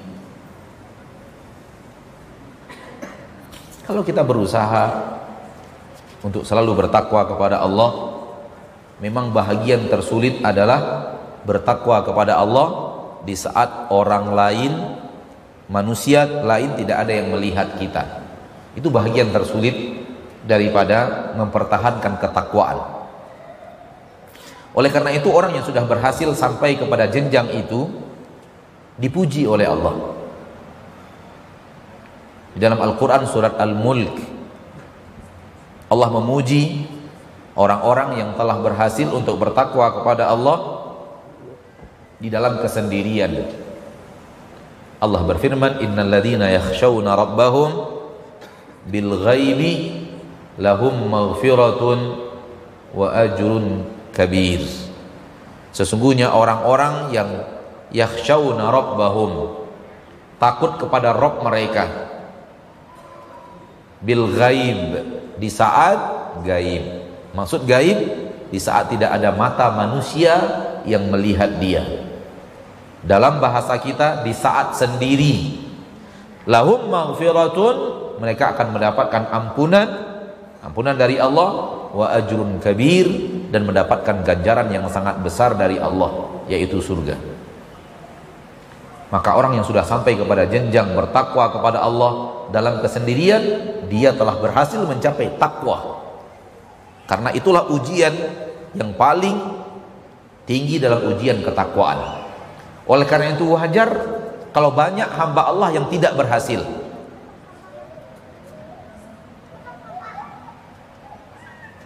Karena kalau berhasil berarti kita sudah sampai kepada kematangan derajat takwa di saat itu.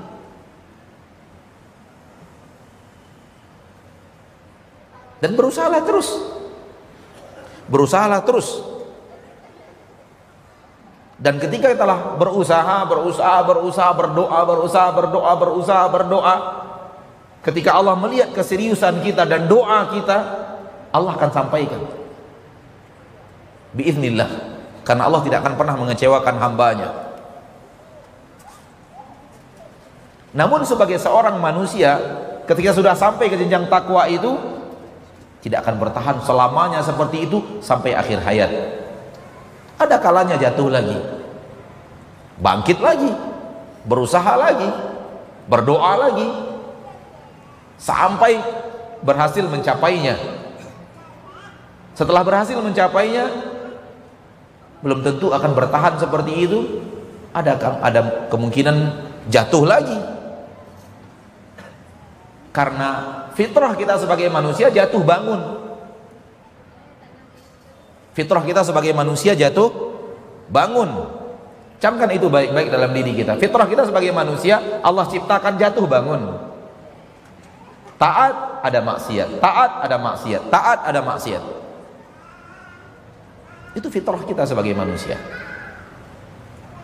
Maka jangan kira ketika orang sudah sampai kepada jenjang takwa, dia akan bisa bertahan di atas takwa itu terus tanpa pernah jatuh lagi ke dalam duyang maksiat sampai akhir hayatnya.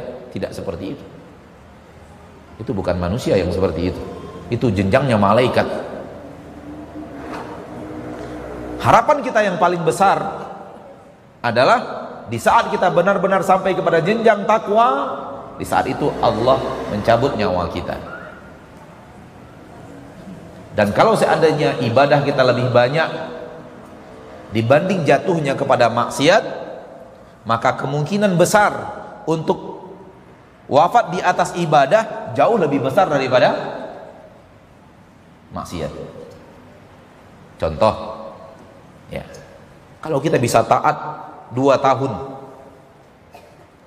kemudian di tahun di ujung tahun yang kedua lemah lagi iman, atau ada rayuan godaan jatuh kepada maksiat. Terjerumus ke dalam maksiat satu bulan. Bangkit lagi.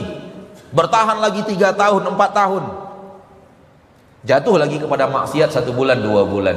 Kemungkinan besar wafat lebih banyak mana? Di ibadah atau di maksiat? Di ibadah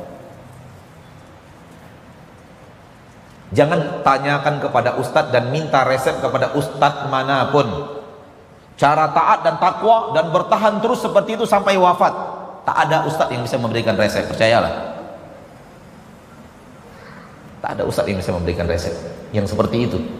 Kalau yang antum minta sekarang ini yang seperti itu, itu antum bertanya ke mana pun tidak akan ada jawabannya. Kecuali satu jawaban ustadz, antum jadi malaikat dulu baru bisa. Yang tidak pernah putus asa dalam ibadah, yang tidak pernah bosan dalam ibadah, tidak pernah berbuat maksiat, sifatnya malaikat. Sifatnya bani Adam, kullu bani Adam khata. Seluruh bani Adam orang yang berbuat salah. Apalagi antum meminta derajat yang luar biasa itu sementara kita berada di zaman yang seperti ini. Wallahu a'lam.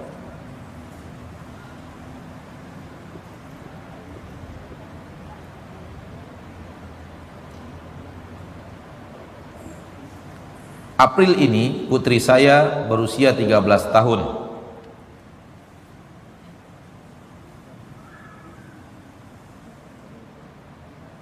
Meninggal tepat satu tahun. April ini putri saya berusia 13 tahun, meninggal tepat satu tahun. Doa apa yang harus saya baca agar sampai kepada putri saya?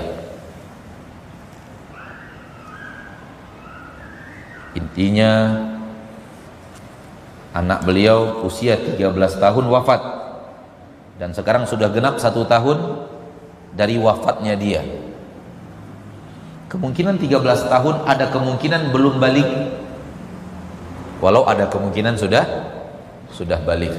Kalau dia belum balik hanya orang tuanya tahu. Orang tuanya tahu balik atau tidak. Kalau orang tuanya tahu dia wafat sebelum balik kalau putri bapak atau putri ibu yang bertanya wafatnya sebelum balik, bapak ibu tahu dia wafat sebelum balik, berbahagia. Dia putri surga. Apalagi yang harus disedihkan. Anak-anak kaum muslimin yang wafat sebelum balik, anak-anak surga. Ini akidah kaum muslimin dalam masalah ini. Apalagi yang perlu kita sedihkan? Bukankah tujuan utama kita ke surga? Dan anak kita yang kita cintai telah mendapatkan kemuliaan itu maka tidak perlu sedih. Yang kita sedihkan diri kita yang belum selamat belum tentu selamat dari api neraka. Sementara anak kita sudah sudah selamat karena dia wafat sebelum balik. Adapun kalau dia wafat dia sudah balik coba lihat apakah dia di awal baliknya sudah rajin berbuat maksiat atau tidak? Kalau dia tidak rajin berbuat maksiat berarti dosanya masih sedikit. Maka tidak perlu. Menurut anak tidak perlu terlalu larut dalam kesedihan. Pertanyaan berikutnya doa apa yang bisa saya baca untuk sampai kepada putri saya? Bapak Ibu berdoa kepada putri atau kepada Allah? Kepada siapa kita berdoa kita berdoa kepada putri kita yang sudah meninggal atau kita berdoa kepada Allah? Jawabannya kepada Allah. Kok pertanyaannya sampai kepada putri? Faham gak yang dimaksud? Saya berdoa apa doa apa yang saya panjatkan supaya sampai kepada putri saya. Kok pertanyaannya sampai kepada putri? Sementara kita berdoanya kepada Allah. Kenapa pertanyaannya tidak doa apa yang saya panjatkan supaya sampai kepada Allah? Ini pertanyaan aneh, Pak. Dia berdoanya kepada Allah, pertanyaannya apa yang saya baca supaya doa saya sampai kepada putri saya? Loh kok pada putri jawabannya? Kan berdoanya kepada Allah. Harusnya kalau mau ditanyakan Doa apa yang saya baca untuk sampai kepada Allah? Karena berdoanya kepada Allah, tentu sampainya harusnya kepada Allah yang ditanyakan, bukan kepada putri. Do, uh, pertanyaan ini terpengaruh kepada kebiasaan orang mengirim pahala. Dia beribadah, pahalanya dikirimkan kepada orang yang sudah meninggal dunia. Sampai tidak pahalanya itu kepada orang yang meninggal dunia? Sehingga ketika berdoa sampai tidak kepada putri saya, lo berdoanya kan kepada Allah. Kenapa pertanyaannya sampai kepada putri? Berdoa kita kepada Allah dan seluruh doa yang kita panjatkan pasti sampai kepada Allah. Soal dikabulkan atau tidak dikabulkan ini urusannya ada pada Allah, keputusannya ada pada Allah Subhanahu wa taala.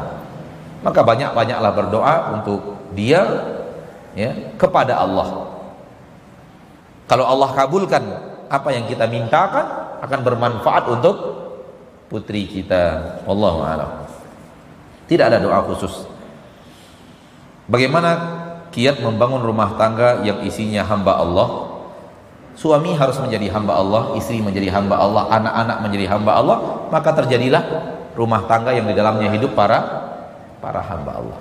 Suami berusaha memperbaiki diri, istri berusaha memperbaiki diri, anak-anak berusaha memperbaiki diri untuk terus berjalan di atas jalan Allah Subhanahu wa taala. Intinya isi ibadah dengan ketaatan kepada Allah Subhanahu wa taala. Ikhwani wa akhwati fid din, rahimani wa rahimakumullah sampai di sini pertemuan kita pada kesempatan yang berbahagia ini, waktu yang membatasi kita dan semoga Allah tabaraka wa taala Rabbul Izzati wal Jalalah menjadikan kita para hamba menjadikan kita orang-orang yang pandai menghambakan diri beribadah kepada Allah. Semakin kita beribadah maka kita akan semakin mulia di hadapan Allah. Dan seorang hamba yang kalau sudah menjadi hamba Allah maka akan Allah curahkan kepadanya kebaikan dunia dan kebaikan akhirat. Semoga Allah memberikan kepada kita keteguhan hati untuk terus berjalan di atas jalan ibadah tersebut. Wasallallahu wasallam wa baraka wa an'am ala abdihi wa rasulihi Muhammad. Subhanakallahumma wa bihamdik. Asyhadu ilaha illa ant. Astaghfiruka wa atubu ilaik. Wassalamu alaikum warahmatullahi wabarakatuh.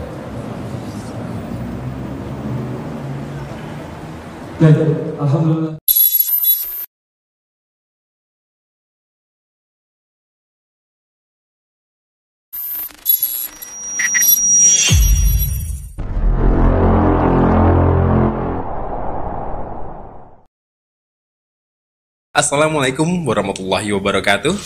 Alhamdulillah telah tersedia RBT Ustadz Maududi Abdullah Hafizahullah. Allah hanya undur. Allah hanya undur saudaraku. Allah hanya undur maksiat Anda. Untuk mengaktifkan RBT ini, caranya mudah. Bagi pengguna Telkomsel, ketik Maududi 07, kirim ke 1212 untuk RBT azab yang diundur. Dan ketik Maududi 08, kirim ke 1212 untuk RBT, berhentilah dari riba. Bagi pengguna Excel, ketik Maududi 07, kirim ke 1818 untuk RBT, azab yang diundur. Dan ketik Maududi 08, kirim ke 1818 untuk RBT, berhentilah dari riba. Dan bagi pengguna Indosat, ketik MG spasi Maududi 07, kirim ke 808 untuk RBT, azab yang diundur dan ketik MG spasi Modudi 08 kirim ke 808 untuk RBT, berhentilah dari riba. Dengan mengaktifkan RBT ini, Anda telah turut serta membantu operasional dakwah Asyil TV. Jazakumullah khairan. akan Nabi Allah taala seperti yang tadi khatib katakan Maha pengasih, Maha penyayang rahmat dan nikmatnya tiada tara kasih sayangnya tiada terhingga walaupun kita berbuat maksiat akan tapi Allah tabaraka wa taala tidak menghentikan rahmat dan nikmat itu kepada kita. Oleh karena itu perbanyaklah syukur dan berusahalah sekuat tenaga untuk menghindari perbuatan maksiat. Karena kalaupun tidak diberikan oleh Allah hukumannya di permukaan bumi pasti akan diberikan hukuman itu seandainya tidak diampuni di akhirat kelak. Dan akhirat lebih besar daripada hukum-hukuman yang ada di permukaan bumi walal akhiratu akbar wala adabul akhirati akbar. Lau kanu ya'lamun sesungguhnya adab di akhirat jauh lebih berat andai mereka mengetahuinya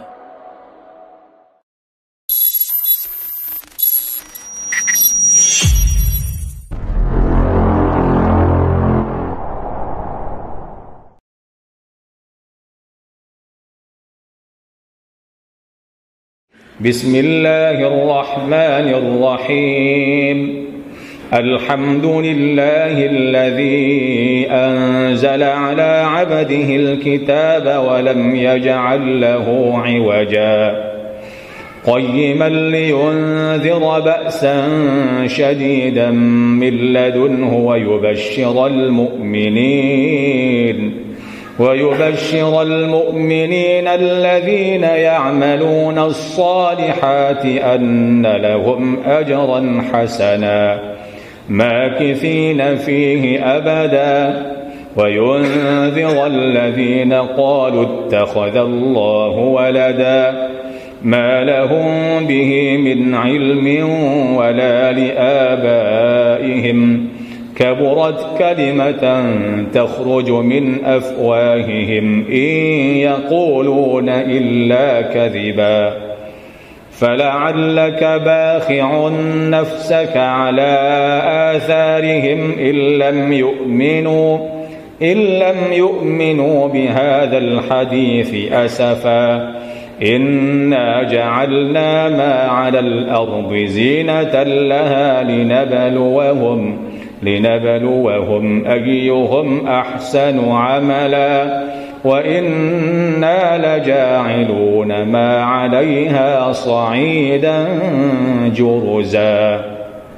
أم حسبت أن أصحاب الكهف والرقيم كانوا من آياتنا عجبا؟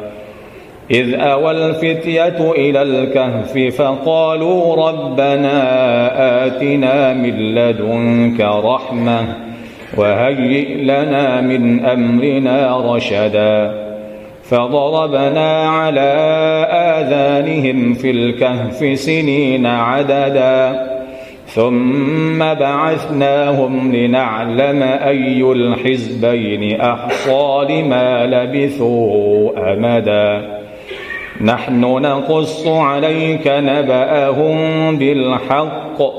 إنهم فتية آمنوا بربهم وزدناهم هدى. وربطنا على قلوبهم إذ قاموا فقالوا ربنا رب السماوات والأرض لن ندعو من دونه. لن ندعو من دونه إلها لقد قلنا إذا شططا. لقد قلنا إذا شططا. هؤلاء قوم اتخذوا من دونه آلهة لولا يأتون عليهم بسلطان بين. فمن أظلم ممن افترى على الله كذبا وإذ اعتزلتموهم وما يعبدون إلا الله فأووا إلى الكهف فأووا إلى الكهف ينشر لكم ربكم من رحمته ينشر لكم ربكم من رحمته ويهيئ لكم ويهيئ لكم من أمركم مرفقا. وترى الشمس إذا طلعت تزاور عن كهفهم ذات اليمين وإذا غربت تقرضهم ذات الشمال وهم في فجوة منه. ذلك من آيات الله. من يهد الله فهو المهتد ومن يضلل فلن تجد له وليا مرشدا. وتحسبهم أيقاظا وهم رقود ونقلبهم ذات اليمين وذات الشمال وكلبهم باسط ذراعيه بالوصيد. لو اطلعت عليهم لوليت منهم فرارا ولملئت منهم رعبا. وكذلك بعثناهم ليتساءلوا بينهم. قال قائل منهم كم لبثتم؟ قالوا لبثنا يوما أو بعض يوم. قالوا ربكم أعلم بما لبثتم فابعثوا أحدكم بورقكم هذه إلى المدينة فلينظر فلينظر أيها أزكى طعاما فليأتكم برزق منه وليتلطف وليتلطف ولا يشعرن بكم أحدا. إنهم إن يظهروا عليكم يرجموكم أو يعيدوكم في ملتهم ولن تفلحوا إذا أبداً. وكذلك أعثرنا عليهم ليعلموا أن وعد الله حق. وأن الساعة لا ريب فيها إذ يتنازعون بينهم أمرهم فقالوا فقالوا ابنوا عليهم بنيانا ربهم أعلم بهم قال الذين غلبوا على أمرهم لنتخذن عليهم مسجدا سيقولون ثلاثة رابعهم كلبهم ويقولون خمسة سادسهم كلبهم رجما بالغيب ويقولون سبعة وثامنهم كلبهم قل ربي أعلم بعدتهم ما يعلمهم إلا قليل فلا تمار فيهم إلا مراء ظاهرا ولا تستفت فيهم منهم أحداً ولا تقولن لشيء إني فاعل ذلك غدا إلا أن يشاء الله واذكر ربك إذا نسيت وقل عسى أن يهديني ربي لأقرب من هذا رشداً. ولبثوا في كهفهم ثلاثمائة سنين وازدادوا تسعا. قل الله أعلم بما لبثوا. له غيب السماوات والأرض. أبصر به وأسمع. ما لهم من دونه من ولي ولا يشرك في حكمه أحداً. واتل ما أوحي إليك من كتاب ربك لا مبدل لكلماته ولن تجد من دونه ملتحدا. واصبر نفسك مع الذين يدعون ربهم بالغداة والعشي يريدون وجهه. ولا تعد عيناك عنهم تريد زينة الحياة الدنيا. ولا تطع من أغفلنا قلبه عن ذكرنا واتبع هواه. وكان أمره فرطا. وقل الحق من ربكم فمن شاء فليؤمن ومن شاء فليكفر. إنا أعتدنا للظالمين نارا أحاط بهم سرادقها وإن يستغيثوا يغاثوا بماء كالمهل يشوي الوجوه. بئس الشراب وساءت مرتفقا. إن الذين آمنوا وعملوا الصالحات إنا لا نضيع أجر من أحسن عملا. أولئك لهم جنات عدن تجري من تحتهم الأنهار. تجري من تحتهم الأنهار يحلون فيها من أساور من ذهب ويلبسون ثيابا ويلبسون ثيابا خضرا من سندس واستبرق متكئين فيها متكئين فيها على الأرائك نعم الثواب وحسنت مرتفقا. واضرب لهم مثل الرجلين جعلنا لأحدهما جنتين من أعناب وحففناهما بنخل وحففناهما بنخل وجعلنا بينهما زرعا. كلتا الجنتين آتت أكلها ولم تظلم منه شيئا وفجرنا خلالهما نهرا وكان له ثمر فقال لصاحبه وهو يحاوره وهو يحاوره أنا أكثر منك مالا وأعز نفرا ودخل جنته وهو ظالم لنفسه. قال ما أظن أن تبيد هذه أبدا وما أظن الساعة قائمة ولئن رددت إلى ربي لأجدن خيرا منها منقلبا قال له صاحبه وهو يحاوره أكفرت بالذي خلقك من تراب؟ أكفرت بالذي خلقك من تراب ثم من نطفة ثم سواك رجلاً.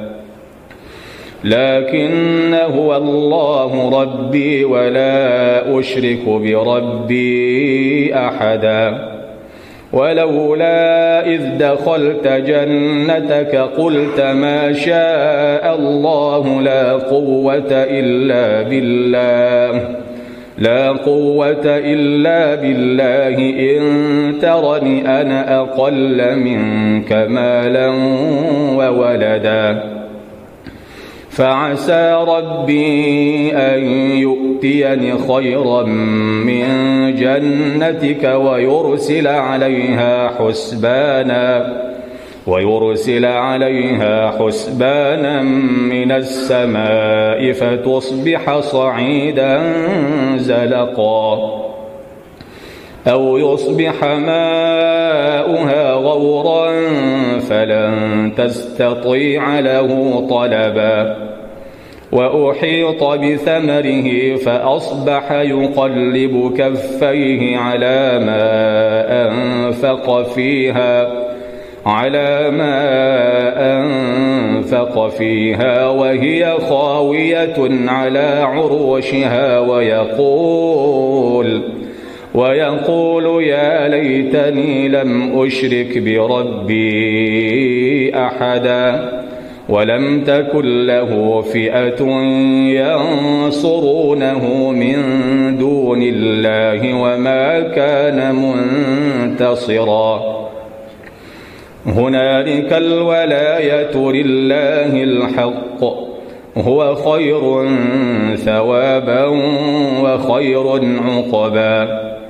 واضرب لهم مثل الحياة الدنيا كماء إن أنزلناه من السماء كماء إن أنزلناه من السماء فاختلط به نبات الأرض فأصبح هشيما فأصبح هشيما تذروه الرياح وكان الله على كل شيء مقتدرا. المال والبنون زينة الحياة الدنيا والباقيات الصالحات خير عند ربك ثوابا وخير أملا. ويوم نسير الجبال وترى الأرض بارزة وحشرناهم فلم نغادر منهم أحدا وعرضوا على ربك صفا لقد جئتمونا كما خلقناكم أول مرة بل زعمتم أن لن نجعل لكم موعدا ووضع الكتاب فترى المجرمين مشفقين مما فيه ويقولون ويقولون يا ويلتنا ما لهذا الكتاب لا يغادر صغيرة ولا كبيرة لا يغادر صغيرة ولا كبيرة إلا أحصاها ووجدوا ما عملوا حاضرا ولا يظلم ربك أحدا. وإذ قلنا للملائكة اسجدوا لآدم فسجدوا إلا إبليس. كان من الجن ففسق عن أمر ربه أفتتخذونه وذريته أولياء من دوني وهم لكم عدو. بئس للظالمين بدلا. ما أشهدتهم خلق السماوات والأرض ولا خلق أنفسهم. ولا خلق أنفسهم وما كنت متخذ المضلين عضدا. ويوم يقول نادوا شركائي الذين زعمتم فدعوهم فدعوهم فلم يستجيبوا لهم وجعلنا بينهم موبقا. ورأى المجرمون النار. ورأى المجرمون النار فظنوا أنهم مواقعوها فظنوا أنهم مواقعوها ولم يجدوا عنها مصرفا ولقد صرفنا في هذا القرآن للناس من كل مثل وكان الإنسان أكثر شيء جدلا. وما منع الناس أن يؤمنوا إذ جاءهم الهدى ويستغفروا ربهم ويستغفروا ربهم إلا أن تأتيهم سنة الأولين. إلا أن تأتيهم سنة الأولين أو يأتيهم العذاب قبلا.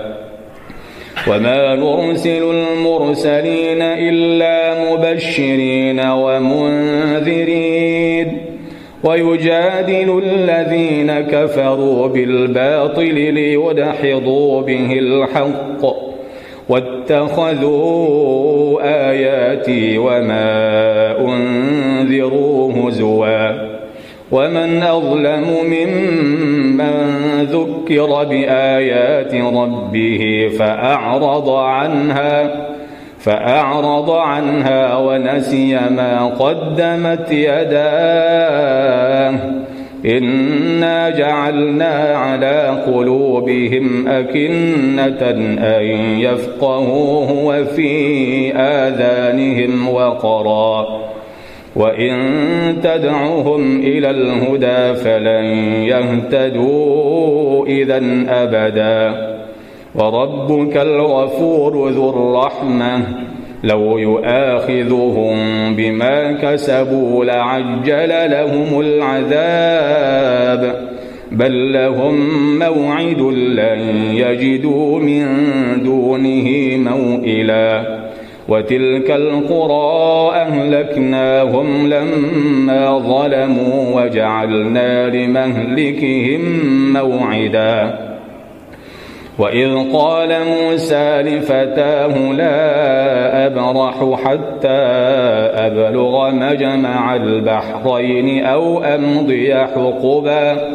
فلما بلغا مجمع بينهما نسيا حوتهما نسيا حوتهما فاتخذ سبيله في البحر سربا. فلما جاوزا قال لفتاه آتنا غداءنا آتنا غداءنا لقد لقينا من سفرنا هذا نصبا. قال أرأيت إذ أوينا إلى الصخرة فإني نسيت الحوت. فإني نسيت الحوت وما أنسانيه إلا الشيطان أن أذكره واتخذ سبيله في البحر عجبا قال ذلك ما كنا نبغ. فارتدا على آثارهما قصصا. فوجدا عبدا من عبادنا آتيناه رحمة من عندنا.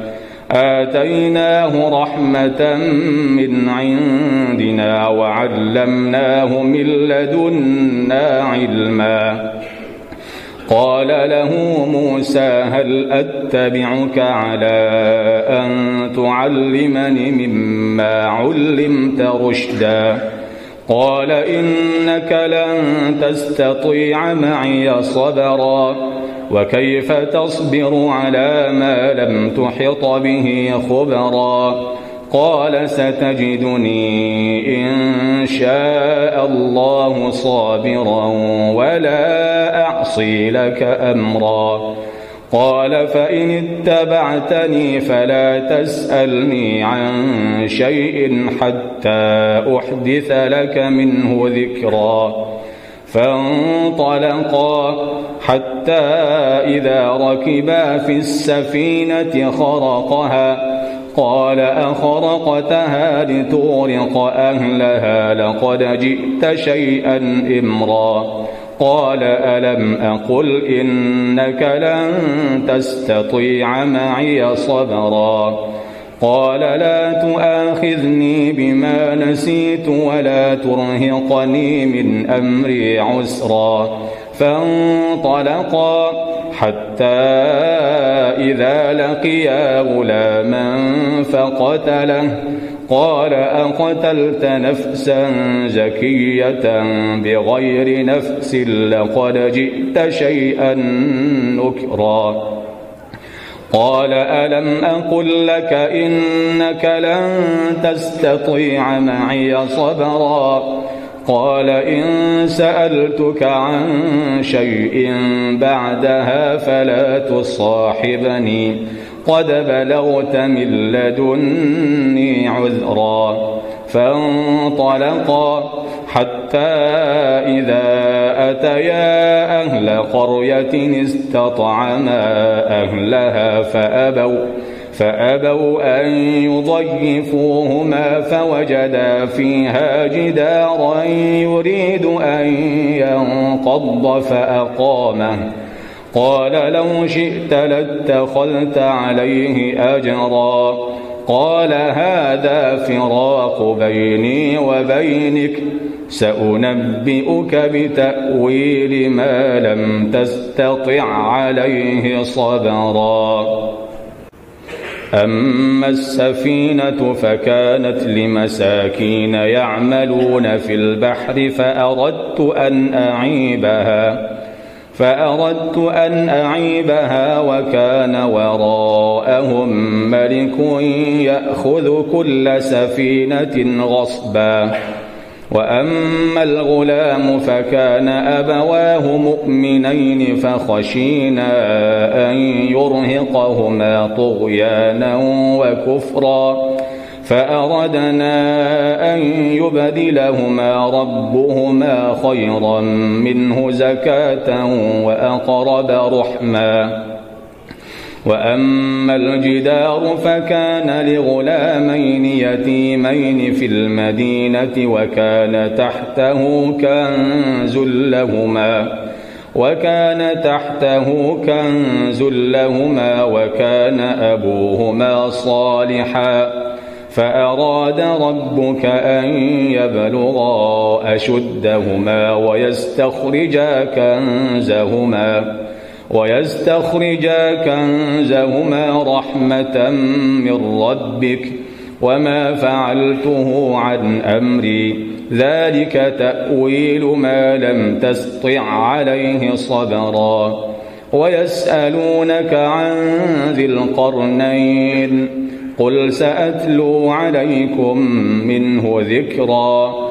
إنا مكنا له في الأرض وآتيناه من كل شيء سببا فأتبع سببا. حتى إذا بلغ مغرب الشمس وجدها تغرب في عين حمئة ووجد عندها قوما.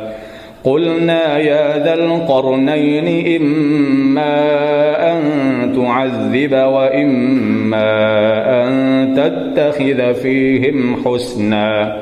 قال أما من ظلم فسوف نعذبه. قال أما من ظلم فسوف نعذبه ثم يرد إلى ربه. ثم يرد إلى ربه فيعذبه عذابا نكرا. وأما من آمن وعمل صالحا فله جزاء الحسنى. وسنقول له من أمرنا يسرا. ثم أتبع سببا. حتى إذا بلغ مطلع الشمس وجدها تطلع على قوم لم نجعل لهم من دونها سترا. كذلك وقد أحطنا بما لديه خبرا ثم أتبع سببا.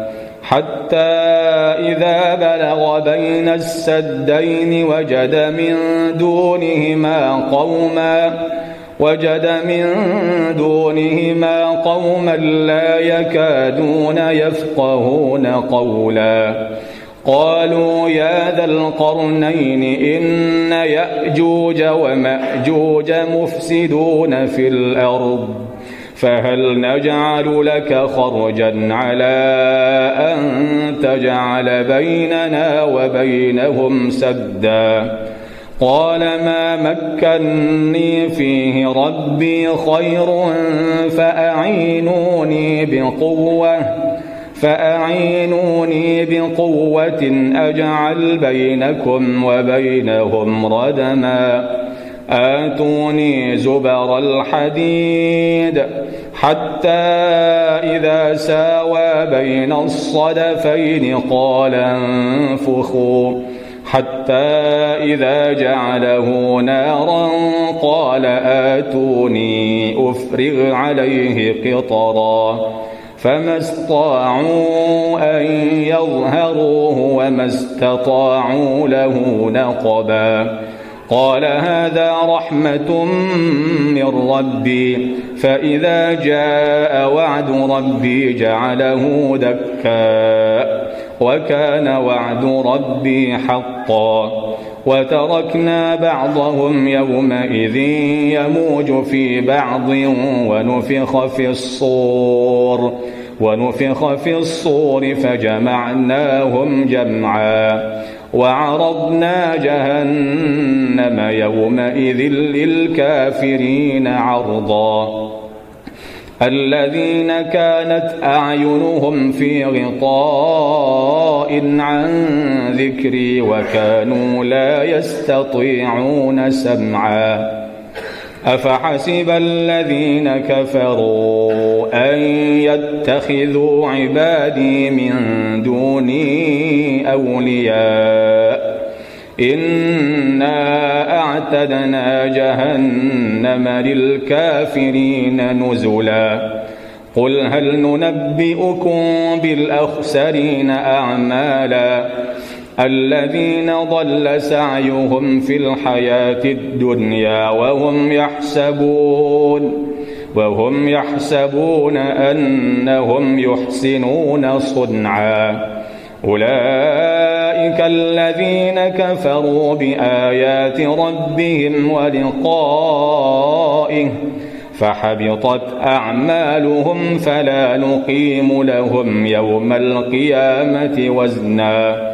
ذلك جزاؤهم جهنم بما كفروا. ذلك جزاؤهم جهنم بما كفروا واتخذوا آياتي ورسلي هزوا. إن الذين آمنوا وعملوا الصالحات كانت لهم جنات الفردوس نزلا. خالدين فيها لا يبغون عنها حولا. قل لو كان البحر مدادا لكلمات ربي لنفد البحر لنفد البحر قبل أن تنفد كلمات ربي ولو جئنا بمثله مددا. قل إنما أنا بشر مثلكم يوحى إلي. يوحى إلي أنما إلهكم إله واحد. فمن كان يرجو لقاء ربه فليعمل عملا صالحا فليعمل عملا صالحا ولا يشرك بعبادة ربه أحدا. الله أكبر الله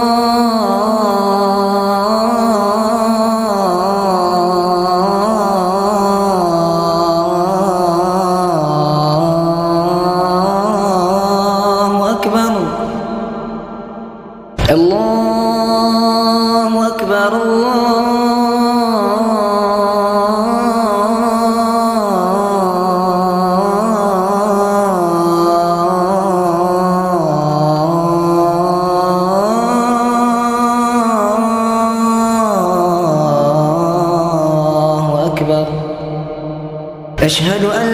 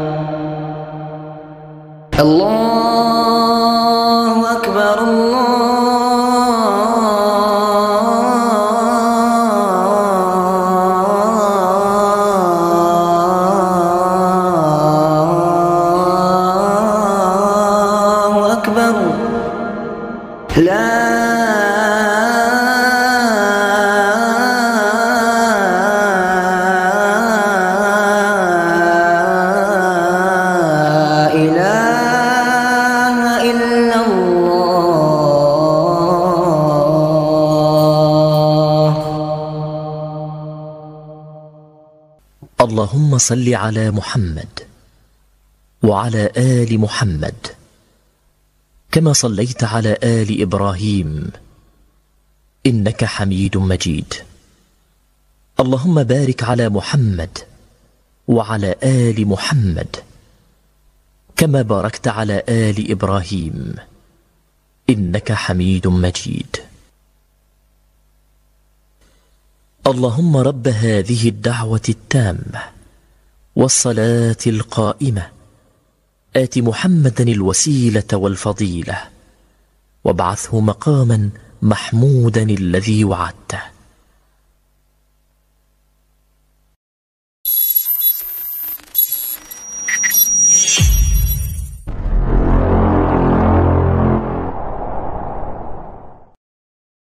Manusia paling merugi di permukaan bumi adalah orang yang tidak bisa menikmati solat dan tidak bisa menikmati munajat kepada Allah.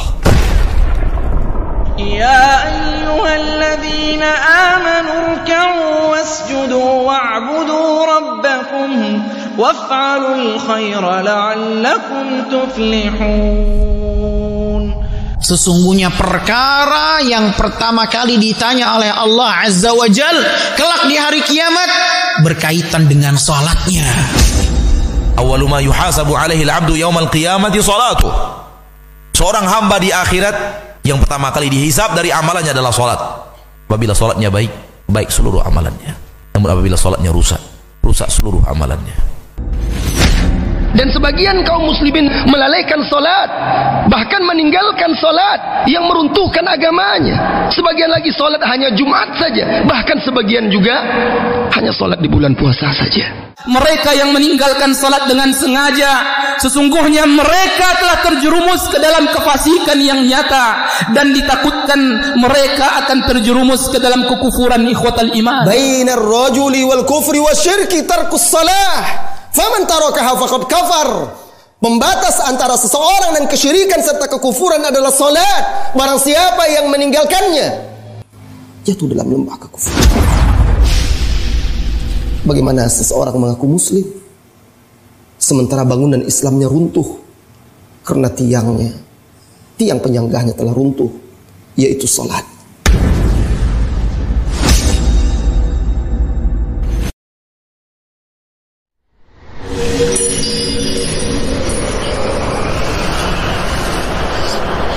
misteri di balik kesyirikan.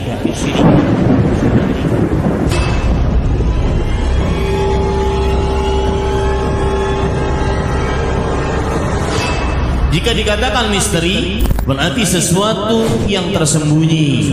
Jika dikatakan misteri, berarti sesuatu yang perlu diungkap. Kesyirikan adalah dosa yang paling terbesar. Tidak ada dosa yang lebih besar dibandingkan dosa kesyirikan. Kalau ada orang, naudzubillah, seorang anak menzinai ibunya, Kemudian setelah itu ibunya dicincang-cincang, lalu setelah itu digoreng, dimakan sama dia dagingnya. Tetap kalah dengan dosa kesyirikan.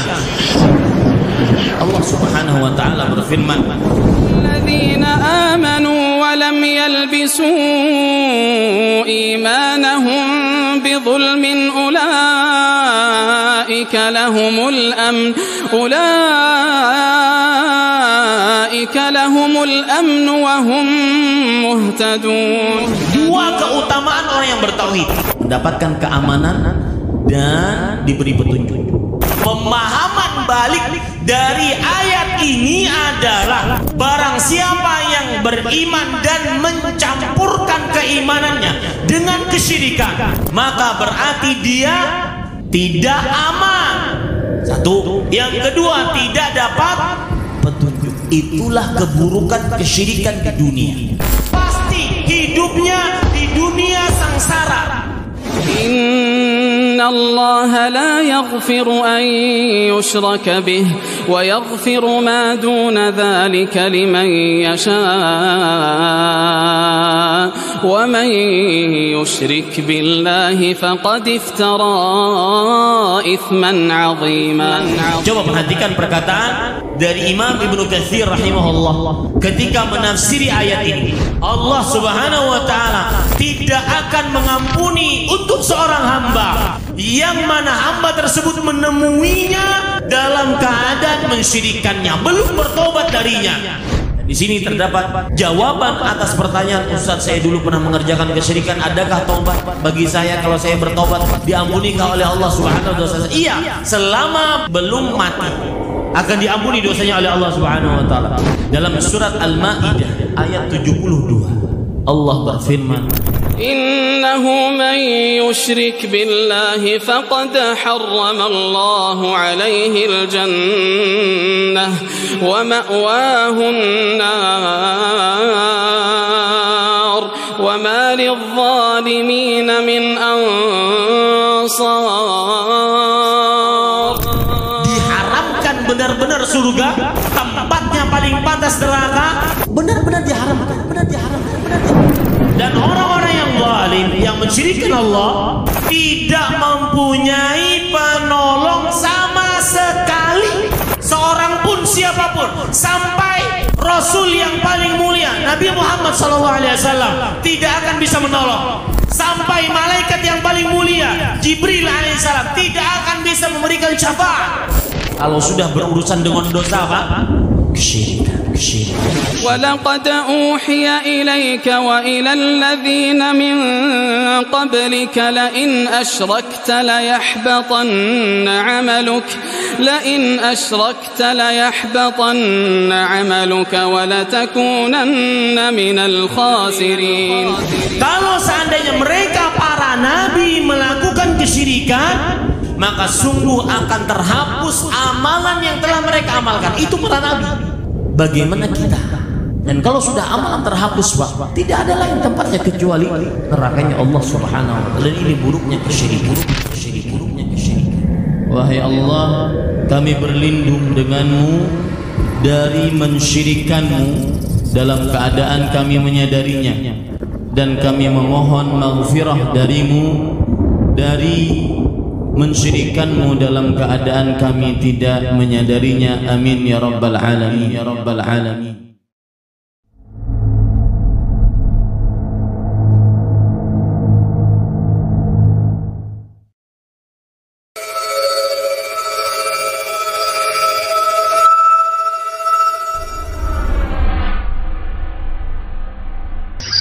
أعوذ بالله من الشيطان الرجيم. الله لا إله إلا هو الحي القيوم.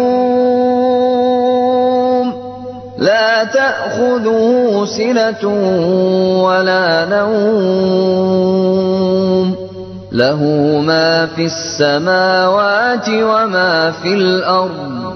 من ذا الذي يشفع عنده إلا بإذنه.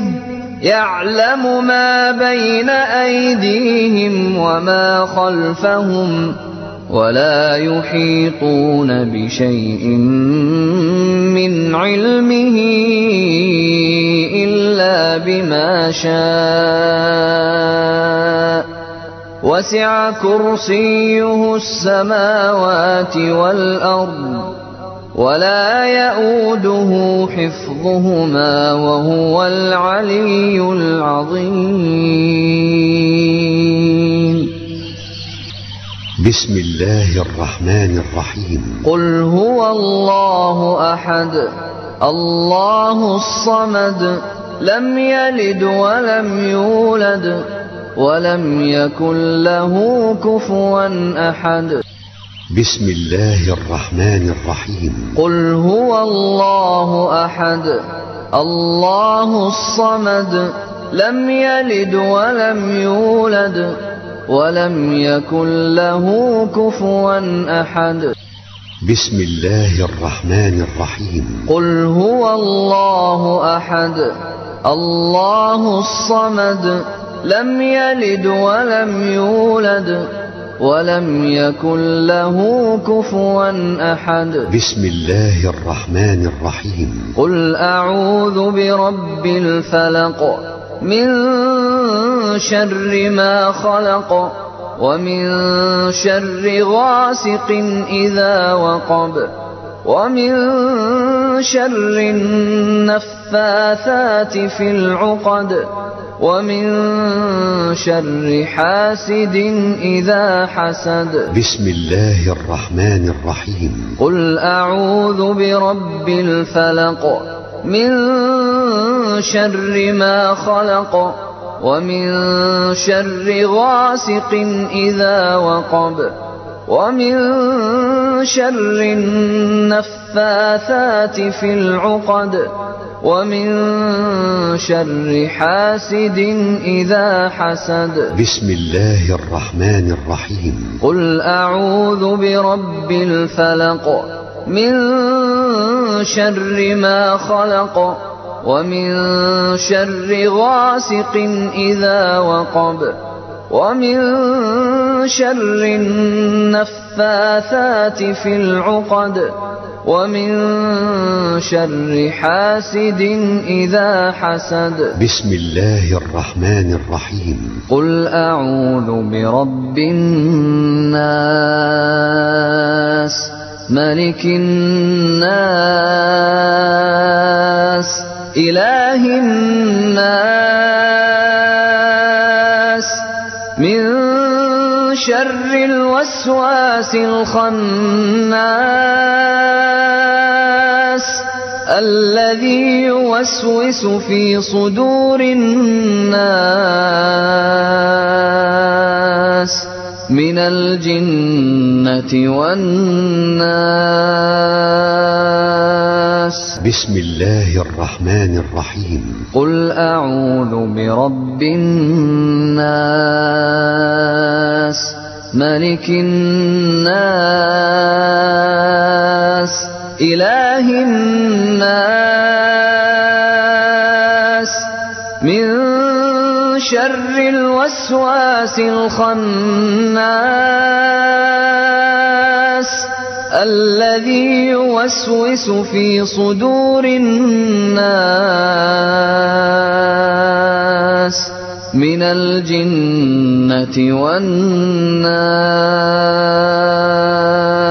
بسم الله الرحمن الرحيم. قل أعوذ برب الناس ملك الناس إله الناس من شر الوسواس الخناس الذي يوسوس في صدور الناس من الجنة والناس أمسينا وأمسى الملك لله والحمد لله. لا إله إلا الله وحده لا شريك له. له الملك وله الحمد وهو على كل شيء قدير. رب أسألك خير ما في هذه الليلة وخير ما بعدها. وأعوذ بك من شر ما في هذه الليلة وشر ما بعدها. رب أعوذ بك من الكسل وسوء الكبر. رب أعوذ بك من عذاب في النار وعذاب في القبر. اللهم بك أمسينا وبك أصبحنا وبك نحيا وبك نموت وإليك المصير. اللهم أنت ربي لا إله إلا أنت.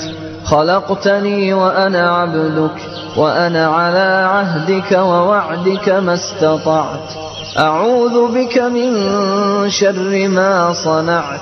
أبوء لك بنعمتك علي وأبوء بذنبي فاغفر لي فإنه لا يغفر الذنوب إلا أنت.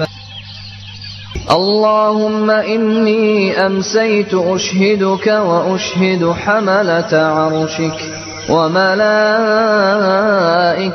وجميع خلقك أنك أنت الله لا إله إلا أنت وحدك لا شريك لك وأن محمدا عبدك ورسولك. اللهم إني أمسيت أشهدك وأشهد حملة عرشك وملائكتك وجميع خلقك. أنك أنت الله لا إله إلا أنت وحدك لا شريك لك وأن محمدا عبدك ورسولك. اللهم إني أمسيت أشهدك وأشهد حملة عرشك وملائكتك وجميع خلقك. أنك أنت الله لا إله إلا أنت وحدك لا شريك لك وأن محمدا عبدك ورسولك. اللهم إني أمسيت أشهدك وأشهد حملة عرشك وملائكتك وجميع خلقك. أنك أنت الله لا إله إلا أنت وحدك لا شريك لك وأن محمدا عبدك ورسولك. اللهم عافني في بدني اللهم عافني في سمعي اللهم عافني في بصري. لا إله إلا أنت. اللهم إني أعوذ بك من الكفر والفقر وأعوذ بك من عذاب القبر. لا إله إلا أنت. اللهم عافني في بدني. اللهم عافني في سمعي. اللهم عافني في بصري. لا إله إلا أنت. اللهم إني أعوذ بك من الكفر والفقر وأعوذ بك من عذاب القبر. لا إله إلا أنت. اللهم عافني في بدني. اللهم عافني في سمعي. اللهم عافني في بصري. لا إله إلا أنت. اللهم إني أعوذ بك من الكفر والفقر وأعوذ بك من عذاب القبر. لا إله إلا أنت. اللهم إني أسألك العفو والعافية في الدنيا والآخرة. اللهم إني أسألك العفو والعافية في ديني ودنياي وأهلي ومالي. اللهم استر عوراتي وآمن روعاتي. اللهم احفظني من بين يدي ومن خلفي وعن يميني وعن شمالي ومن فوقي. وأعوذ بعظمتك أن أغتال من تحتي. اللهم عالم الغيب والشهادة فاطر السماوات والأرض رب كل شيء ومليكه أشهد أن لا إله إلا أنت. أعوذ بك من شر نفسي ومن شر الشيطان وشركه وأن أقترف على نفسي سوءا أو أجره إلى مسلم. بسم الله الذي لا يضر مع اسمه شيء في الأرض ولا في السماء وهو السميع العليم. بسم الله الذي لا يضر مع اسمه شيء في الأرض ولا في السماء وهو السميع العليم. بسم الله الذي لا يضر مع اسمه شيء في الأرض ولا في السماء وهو السميع العليم. رضيت بالله ربا وبالإسلام دينا وبمحمد صلى الله عليه وسلم نبيا. رضيت بالله ربا وبالإسلام دينا وبمحمد صلى الله عليه وسلم نبيا. رضيت بالله ربا وبالإسلام دينا وبمحمد صلى الله عليه وسلم نبيا. يا حي يا قيوم برحمتك أستغيث. أصلح لي شأني كله ولا تكلني إلى نفسي طرفة عين. سبحان الله وبحمده. سبحان الله وبحمده. سبحان الله وبحمده. سبحان الله وبحمده. لا إله إلا الله وحده لا شريك له. له الملك وله الحمد وهو على كل شيء قدير. أعوذ بكلمات الله التامات من شر ما خلق. أعوذ بكلمات الله التامات من شر ما خلق. أعوذ بكلمات الله التامات من شر ما خلق. Bismillahirrahmanirrahim. Perkenankan kami berbagi adab dalam berdoa. Doa merupakan senjata bagi setiap mukmin. Dengan doa, seorang mukmin bisa menghaturkan permohonannya kepada Zat yang Maha Kaya. Doa merupakan bukti bahwa kita adalah hamba nan lemah yang sangat butuh kepada karunia Allah yang Maha Pemurah. Karena itu, Allah memotivasi kita untuk banyak berdoa. Allah tunjukkan bahwa dirinya dekat dengan hambanya dan merespon doa mereka. Sa'alaka 'ibadi 'anni fa inni qarib. Ujibu da'watad da'i idza da'an. Apabila para hambaku bertanya kepadamu tentang aku, sampaikan bahwa aku dekat mengetahui semuanya. Aku mengijabahi permohonan orang yang berdoa ketika dia berdoa kepadaku. Quran Surat Al-Baqarah ayat 186 Sebaliknya, Allah Ta'ala menyebut orang yang enggan berdoa sebagai orang yang sombong. Allah berfirman, وَقَالَ رَبُّكُمُ دُعُونِي أَسْتَجِبْ لَكُمْ إِنَّ الَّذِينَ يَسْتَكْبِرُونَ عَنْ عِبَادَتِي سَيَدْخُلُونَ جَهَنَّمَ دَاخِرِينَ Tuhan kalian berfirman, Berdoalah kepadaku, niscaya aku ijabahi doa kalian. Sesungguhnya orang-orang yang bersikap sombong terhadap masalah ibadah dengan enggan berdoa kepadaku, mereka akan masuk ke neraka jahanam dalam kondisi hina. Quran Surat Ghafir ayat 60 Agar doa kita semakin mustajab, ada beberapa adab yang perlu kita perhatikan. Pertama, mencari waktu yang mustajab. Allah memilih waktu tertentu sebagai waktu yang mustajab dalam berdoa. Di antara waktu yang mustajab ini adalah hari Arafah, bulan Ramadan, sore hari Jumat, waktu sahur, atau sepertiga malam terakhir. Nabi Shallallahu Alaihi Wasallam bersabda, "Yanzilu Rabbuna tabaraka wa ta'ala kulla laylatin ila samai dunya, hina yabqa thuluthul laylil akhir." يقول من يدعوني فأستجيب له من يسألوني فأعطيه من يستغفرني فأغفر له Allah Ta'ala turun ke langit dunia setiap malam. Ketika tersisa sepertiga malam terakhir, Allah berfirman, Siapa yang berdoa kepadaku, aku kabulkan. Siapa yang meminta, akan aku beri. Dan siapa yang memohon ampunan, pasti aku ampuni. Hadis riwayat Bukhari dan Muslim.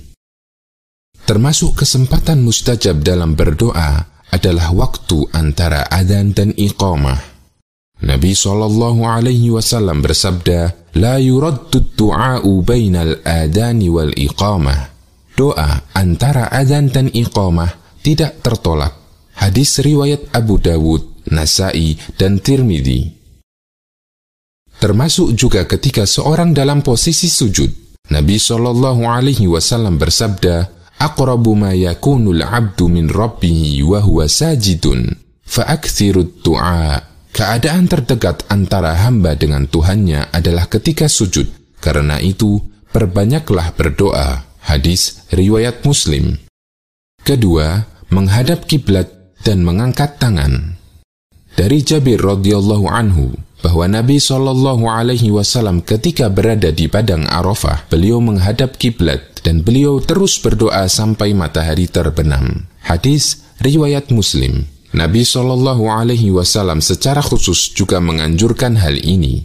Beliau bersabda, "Inna Allah hayyun karimun." يستحيي إذا رفع الرجل إليه يديه أن يردهما صفرا Sesungguhnya Tuhan kalian itu malu dan maha pemberi. Dia malu kepada hambanya ketika mereka mengangkat tangan kepadanya, kemudian hambanya kembali dengan tangan kosong atau tidak dikabulkan. Hadis riwayat Abu Dawud, Tirmidzi, dan disohihkan oleh Al-Albani.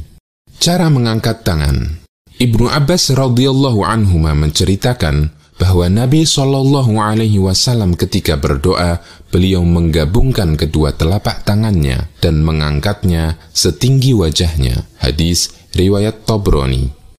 Ketiga, memulai doa dengan memuji Allah dan bersalawat kepada Nabi Shallallahu Alaihi Wasallam. Bagian dari adab ketika memohon dan meminta adalah memuji zat yang diminta. Demikian pula ketika hendak berdoa kepada Allah hendaknya kita memuji Allah dengan menyebut nama-namanya yang mulia. Asmaul Husna. Nabi Shallallahu Alaihi Wasallam pernah mendengar ada orang yang berdoa dalam solatnya dan dia tidak memuji Allah dan tidak bersolawat kepada Nabi Shallallahu Alaihi Wasallam. Kemudian beliau bersabda, orang ini terburu-buru. Kemudian beliau bersabda, "Idza shalla ahadukum falyabda bitahmidi rabbih jalla wa azza." والثناء عليه ثم يصلي على النبي صلى الله عليه وسلم ثم يدعو بعد بما شاء Apabila kalian berdoa, hendaknya dia memulai dengan memuji dan mengagungkan Allah, kemudian bersolawat kepada Nabi Shallallahu Alaihi Wasallam, kemudian berdoalah sesuai kehendaknya. Hadis riwayat Ahmad, Abu Dawud, dan disohihkan oleh Al-Albani. Keempat, berdoalah dengan suara lirih. Allah Subhanahu wa taala mengingatkan, "Wala tajhar bi salatika wala tukhafit biha wabtaghi baina dalika sabila." Janganlah kalian mengeraskan doa kalian dan janganlah pula merendahkannya dan carilah jalan tengah di antara kedua itu. Quran surat Al-Isra ayat 110 Allah subhanahu wa ta'ala memuji Nabi Zakaria alaihi salam yang berdoa dengan penuh khusyuk dan suara lirih. Zikru rahmati rabbika abdahu Zakaria idnada rabbahu nidaan khafiyya.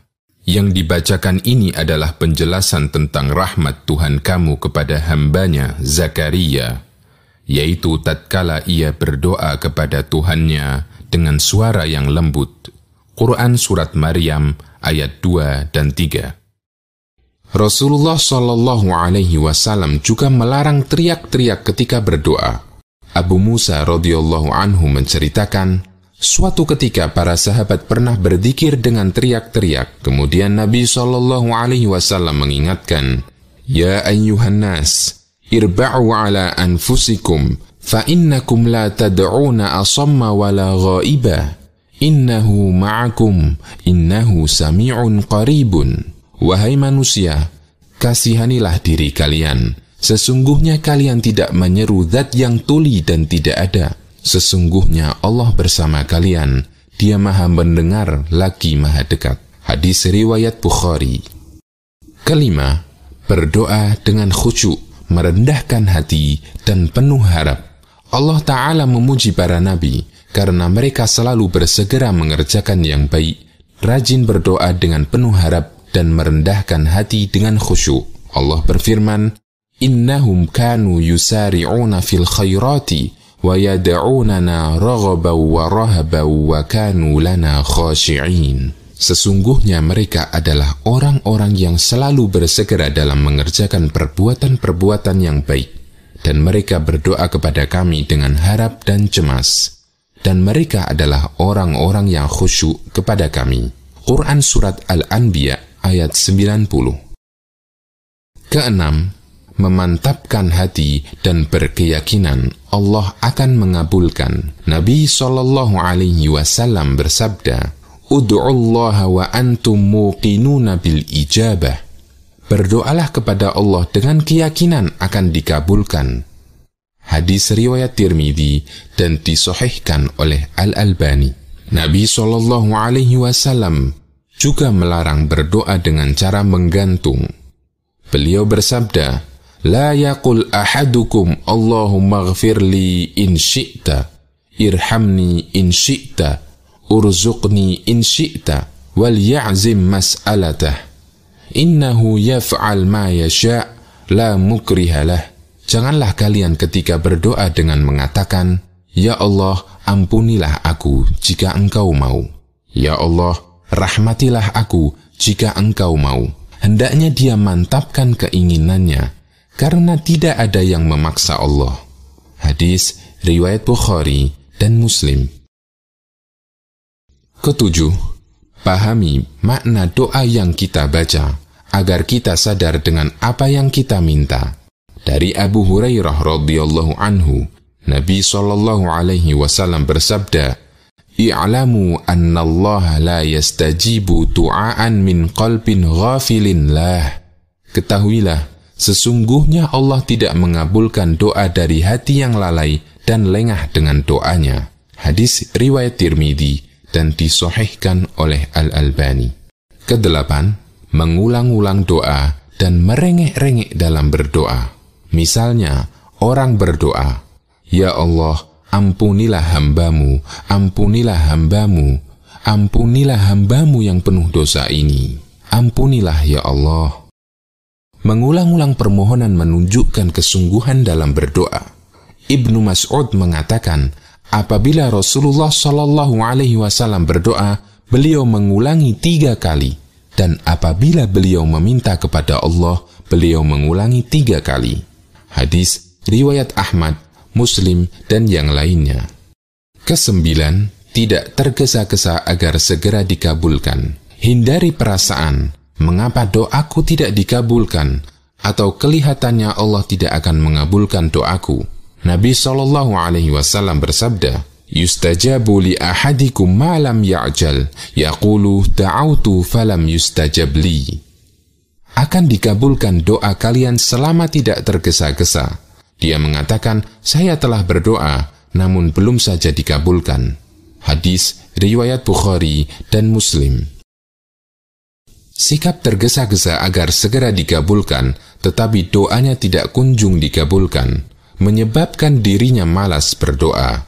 Dari Abu Hurairah radhiyallahu anhu, Nabi wasallam bersabda, لا يزال يستجاب للعبد ما لم يدعو بإثم أو قطيعة رحم ما لم يستعجل قيل يا رسول الله ما الاستعجال قال يقول قد دعوت وقد دعوت فلم أرى يستجيب لي فيستحسر عند ذلك ويدع الدعاء Doa para hamba akan senantiasa dikabulkan selama tidak berdoa yang isinya dosa atau memutus silaturahim selama dia tidak terburu-buru. Para sahabat bertanya, "Ya Rasulullah, apa yang dimaksud dengan terburu-buru dalam berdoa?" Beliau bersabda, "Orang yang berdoa ini berkata, saya telah berdoa, saya telah berdoa dan belum pernah dikabulkan." Akhirnya dia putus asa dan meninggalkan doa. Hadis riwayat Muslim dan Abu Dawud. Kesepuluh, banyak taubat dan rajin melakukan amal sunnah. Banyak mendekatkan diri kepada Allah merupakan sarana terbesar untuk mendapatkan cintanya Allah. Dengan dicintai Allah, doa seseorang akan mudah dikabulkan. Di antara amal yang sangat dicintai Allah adalah memperbanyak taubat dan amal sunnah. Dari Abu Hurairah radhiyallahu anhu, Nabi Shallallahu Alaihi Wasallam bersabda, وَمَا تَقَرَّبَ إِلَيَّ عَبْدِي بِشَيْءٍ أَحَبَّ إِلَيَّ مِمَّا افْتَرَضْتُ عَلَيْهِ وَمَا يَزَالُ عَبْدِي يَتَقَرَّبُ إِلَيَّ بِالنَّوَافِلِ حَتَّى أُحِبَّهُ فَإِذَا أَحْبَبْتُهُ كُنْتُ وَإِنْ سَأَلَنِي لَأُعْطِيَنَّهُ وَلَئِنِ اسْتَعَاذَنِي لَأُعِيذَنَّهُ tidak ada ibadah yang dilakukan hambaku yang lebih aku cintai melebihi ibadah yang aku wajibkan. Ada hambaku yang sering beribadah kepadaku dengan amalan sunnah sampai aku mencintainya. Jika aku mencintainya, maka jika dia memintaku, pasti aku berikan. Dan jika minta perlindungan kepadaku, pasti aku lindungi. Hadis Riwayat Bukhari Kesebelas, hindari mendoakan keburukan baik untuk diri sendiri, anak maupun keluarga. Allah Ta'ala mencela manusia yang berdoa dengan doa yang buruk. وَيَدْعُ الْإِنسَانُ بِالشَّرِّ تُعَاءَهُ بِالْخَيْرِ وَكَانَ الْإِنسَانُ عَجُولًا Manusia berdoa untuk kejahatan sebagaimana ia berdoa untuk kebaikan dan adalah manusia bersifat tergesa-gesa. Quran Surat Al-Isra ayat 11 Di ayat lain, Allah berfirman, Walau yu'ajjilullahu linnasi syarra bil khairi laqudiya ilaihim ajaluhum. Kalau sekiranya Allah menyegerakan keburukan bagi manusia seperti permintaan mereka untuk menyegerakan kebaikan, pastilah diakhiri umur mereka atau binasa. Quran Surat Yunus ayat 11 Ayat ini berbicara tentang orang yang mendoakan keburukan untuk dirinya, hartanya, keluarganya dengan doa keburukan. Nabi Shallallahu Alaihi Wasallam juga melarang keras hal ini.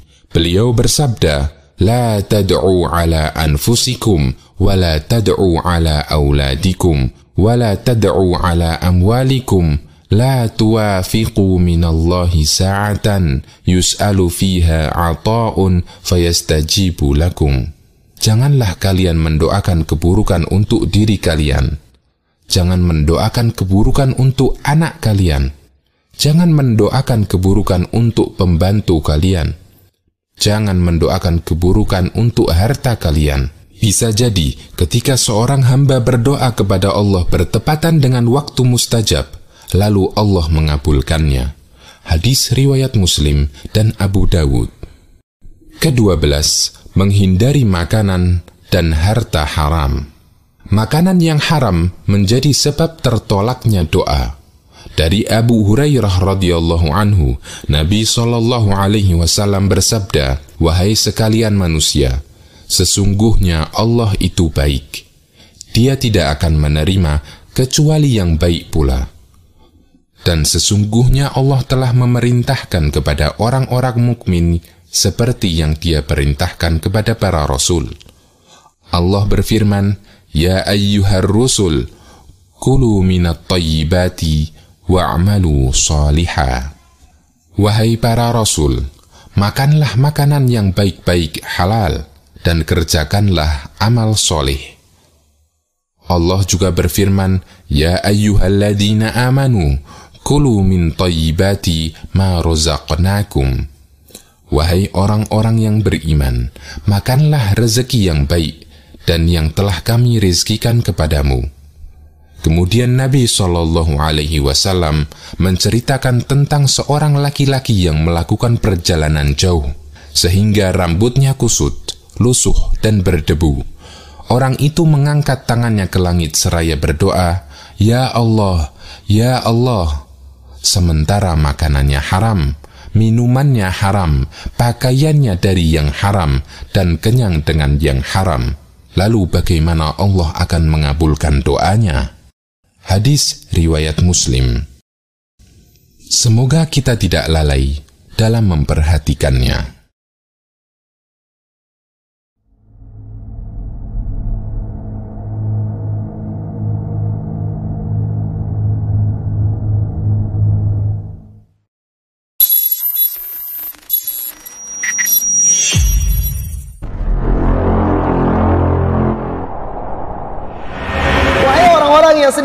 Akalnya, wahai orang-orang yang kasar hatinya, wahai orang-orang yang sedikit mengambil pelajaran, obatilah hatimu. Berdirilah di pintu Allah Subhanahu wa taala sebelum kesempatan itu terlambat. Wahai orang-orang yang berkutat di dalam maksiat, orang yang berkutat di dalam maksiat. Wala tahsabanna Allah ghafilan amma ya'malu zalimun. Jangan kira Allah itu lalai dan tidak tahu apa yang dilakukan oleh orang-orang yang berbuat zalim. Allah hanya undur. Allah hanya undur saudaraku. Allah hanya undur maksiat Anda untuk nanti dihisap di hari yang tidak ada mungkin lagi penyesalan berguna dan bermanfaat. Allah hanya mengundur-ngundur mereka. Liyaumin tashkhasu fihi al-absar kepada hari di mana pandangan akan terbolak-balik. Jangan tunggu hari pembalasan baru Anda menyesal. Sekarang di dunia ini menyesal. Supaya nanti Anda tidak lagi menyesal di akhir. Wahai orang-orang yang berkutat di dalam maksiat.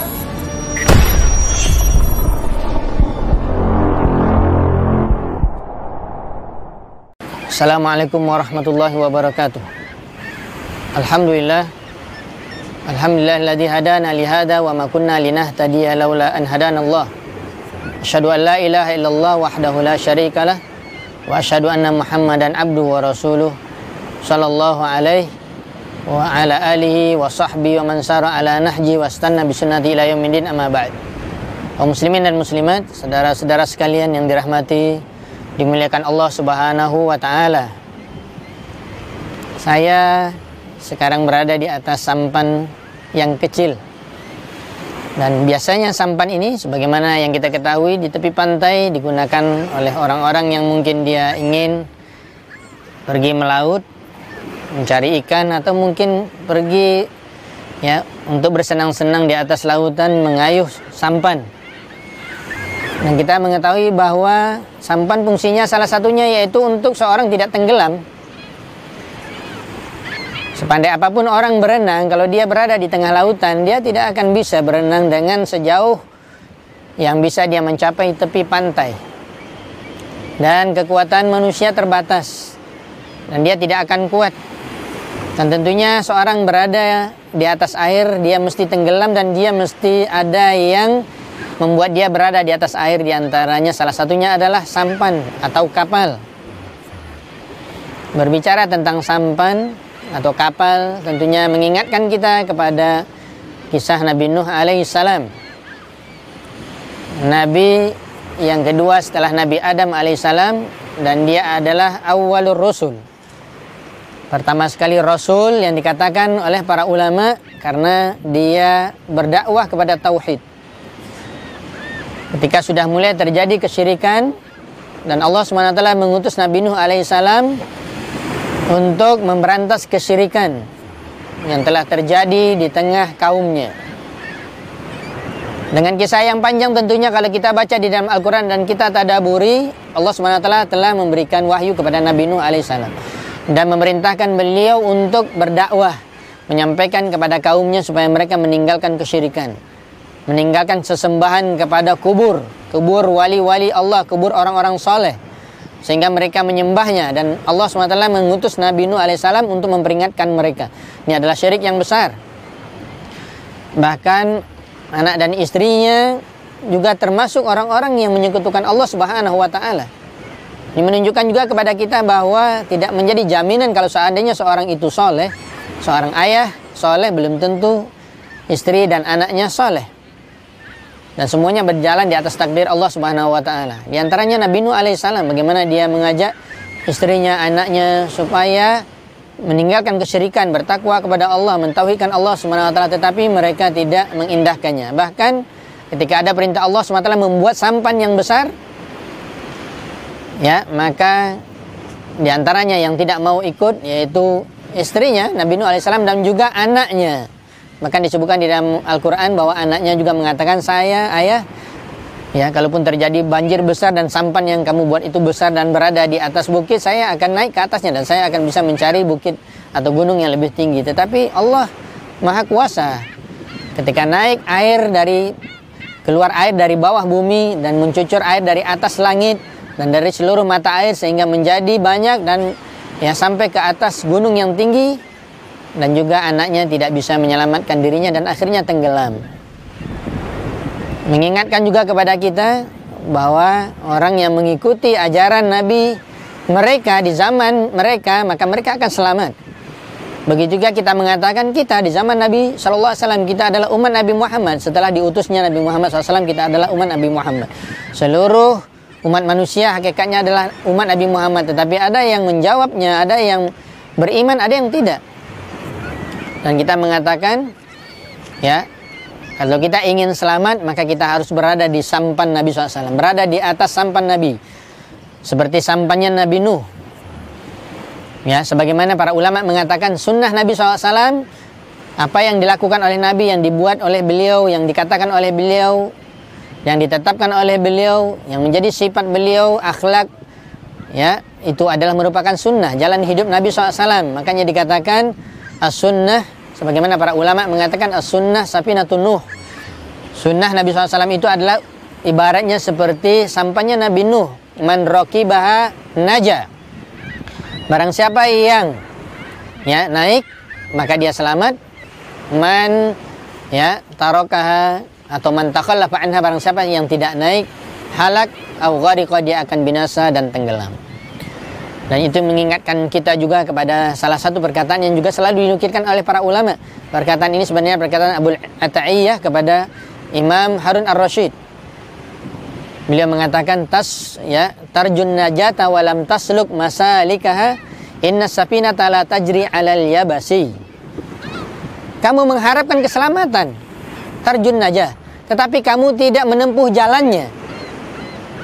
Ya, dan sesungguhnya kapal tidak akan berjalan di atas darat dan dia mesti dimasukkan ke air, ke laut. Begitu juga kita mengatakan kalau Anda ingin selamat, Anda harus berada di atas sampan Nabi Muhammad SAW yaitu sunnahnya dan tidak akan Anda berjalan dengan baik sampai ke surga kecuali Anda berada di atas jalan yang benar. Wallahu a'lam bishawab. Subhanakallah bihamdika Asyhadu an la ilaha illa anta astaghfiruka wa atubu ilaik. Wassalamualaikum warahmatullahi wabarakatuh.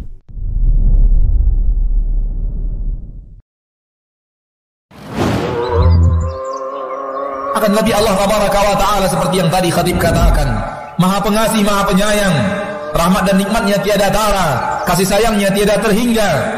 Walaupun kita berbuat maksiat, akan tapi Allah taala tidak menghentikan rahmat dan nikmat itu kepada kita. Oleh karena itu perbanyaklah syukur. Dan berusahalah sekuat tenaga untuk menghindari perbuatan maksiat. Karena kalaupun tidak diberikan oleh Allah hukumannya di permukaan bumi pasti akan diberikan hukuman itu seandainya tidak diampuni di akhirat kelak. Dan akhirat lebih besar daripada hukum-hukuman yang ada di permukaan bumi. Walal akhiratu akbar wala adabul akhirati akbar. Lau kanu ya'lamun sesungguhnya adab di akhirat jauh lebih berat andai mereka mengetahuinya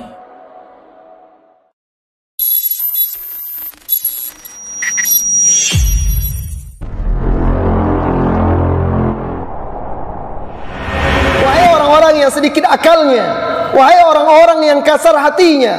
Wahai orang-orang yang sedikit mengambil pelajaran. Obatilah hatimu. Berdirilah di pintu Allah subhanahu wa ta'ala. Sebelum kesempatan itu terlambat. Wahai orang-orang yang berkutat di dalam maksiat, orang yang berkutat di dalam maksiat. Wala tahsabanna Allah ghafilan amma ya'malu zalimun. Jangan kira Allah itu lalai dan tidak tahu apa yang dilakukan oleh orang-orang yang berbuat zalim. Innama yuakhiruhum liyaumin tashkhatu fihi al-absar Allah hanya undur. Allah hanya undur saudaraku. Allah hanya undur maksiat anda.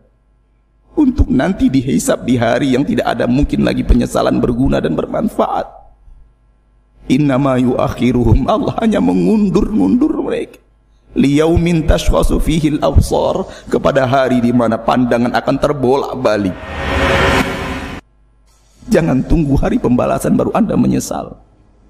Sekarang di dunia ini menyesal. Supaya nanti Anda tidak lagi menyesal di akhir. Wahai orang-orang yang berkutat di dalam maksiat.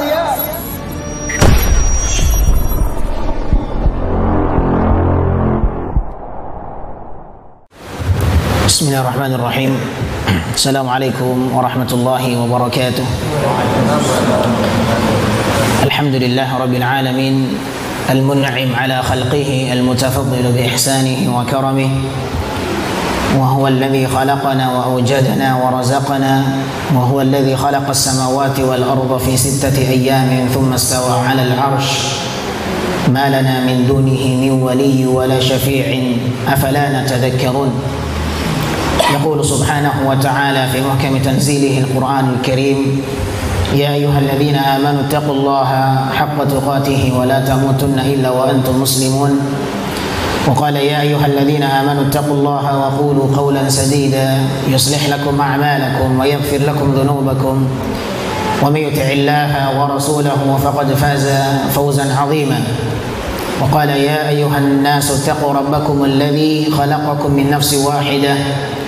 وخلق منها زوجها وبث منهما رجالا كثيرا ونساء. واتقوا الله الذي تساءلون به والأرحام. إن الله كان عليكم رقيبا. فإن أصدق الحديث كلام الله وخير الهدي هدي محمد صلى الله عليه وسلم وشر الأمور محدثاتها. فإن كل محدثة في الدين بدعة وكل بدعة ضلالة وكل ضلالة في النار.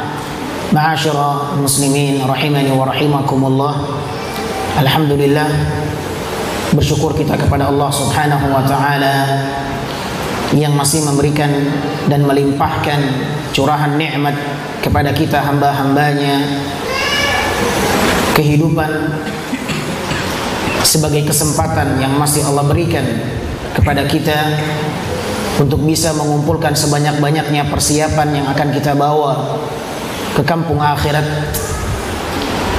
namun kesempatan yang baik ini terkadang masih banyak yang kita lalaikan sehingga umur yang Allah berikan kepada kita masih terbuang dengan hal-hal yang sia-sia. Namun pada pagi hari yang berbahagia ini Allah Azza wa Jalla masih membimbing kita untuk memanfaatkan waktu dan umur yang Allah berikan kepada kita untuk menghadiri majlis ilmu. Dan ini merupakan sebuah anugerah, sebuah karunia yang sangat pantas untuk kita bersyukur kepada Allah Subhanahu wa taala.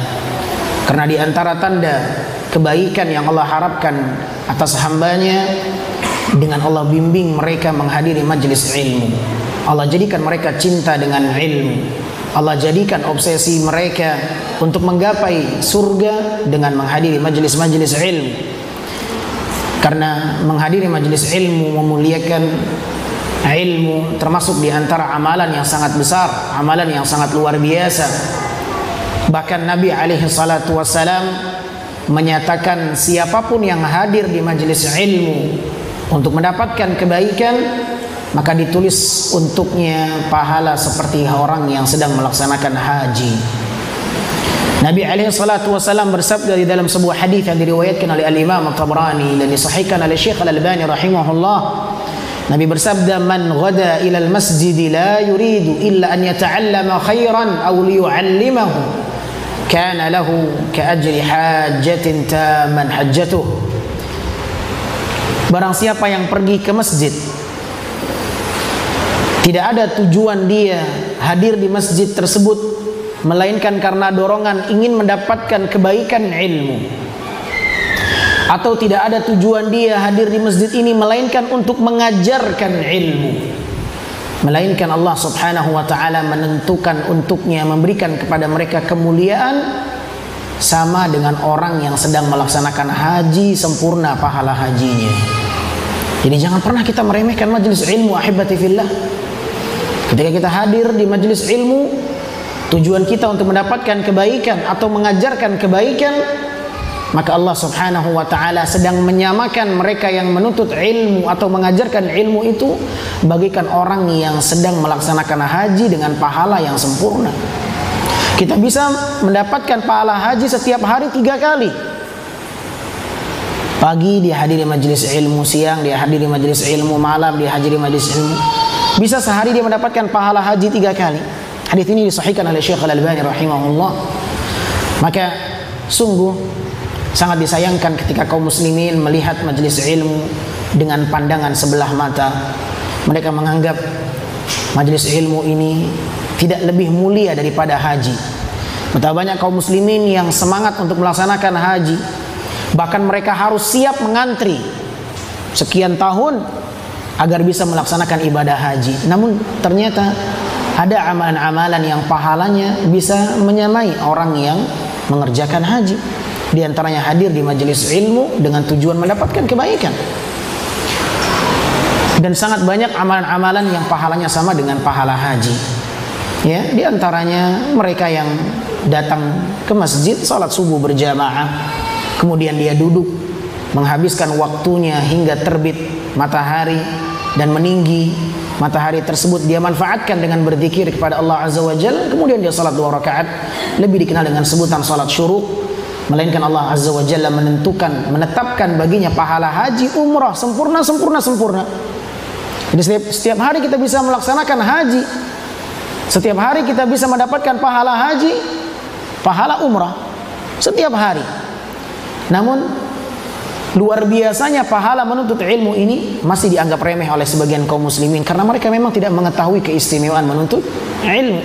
Dan yang lebih besar daripada itu Allah Azza wa Jalla akan memudahkan baginya jalan menuju ke surga. Nabi Ali salatu wasallam bersabda man salaka tariqan yaltamisu fihi ilma sahalallahu lahu bihi tariqan ilal jannah. Barang siapa yang meniti sebuah jalan untuk mendapatkan ilmu syar'i melainkan Allah akan memudahkan Allah akan memudahkan baginya jalan menuju surga. Allah mudahkan, bukan Allah masukkan ke surga. Allah mudahkan ke surga. Apa bedanya? Dalam hadis Nabi sebutkan illa sahalallah. Melainkan Allah mudahkan baginya jalan ke surga. Bukan dikatakan melainkan Allah masukkan dia ke dalam surga, bukan. Tapi Nabi mengatakan Allah akan memudahkan baginya jalan ke surga. Apa bedanya?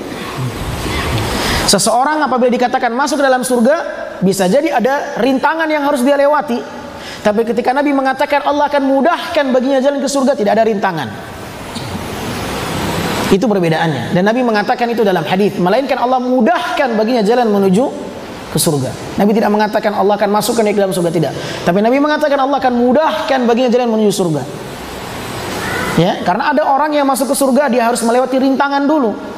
Kesulitan dulu. Mungkin dia harus masuk dulu ke dalam neraka wal billah tapi mereka yang menuntut ilmu Allah berjanji akan memudahkan baginya jalan menuju surga. Apa arti Allah mudahkan? Allah tidak akan memberikan rintangan yang sulit untuk meraih surga itu. Semakin sering dia menuntut ilmu, semakin banyak dia memiliki program hadir di majelis ilmu sehari tiga kali, sehari empat kali. Dia kejar majelis-majelis ilmu, maka akan semakin besar peluang kemudahan dia untuk mencapai surga Allah Rabbul Izzati wal Jalalah. Maka kebahagiaan yang sangat besar yang sangat pantas untuk kita syukuri adalah ketika kita bisa hadir di majelis ilmu. Semoga dengan hadirnya kita di majelis ilmu Allah mudahkan bagi kita jalan menuju surga. Allahumma amin. Ya rabbal alamin. Salawat beriringkan salam tak lupa kita sampaikan kepada baginda besar kita yang mulia Nabi Muhammad sallallahu alaihi wasallam. Allahumma salli ala Muhammadin wa ala alihi wa sahbihi wa sallam. Ma'asyara muslimin yang dimuliakan Allah azza wa jalla. Di kesempatan pagi hari yang berbahagia ini kita akan mencoba menguraikan memaparkan sebuah tema yang kita berikan judul bingkisan di bulan Ramadan. Ini panitia juga sudah menyiapkan bingkisan subhanallah.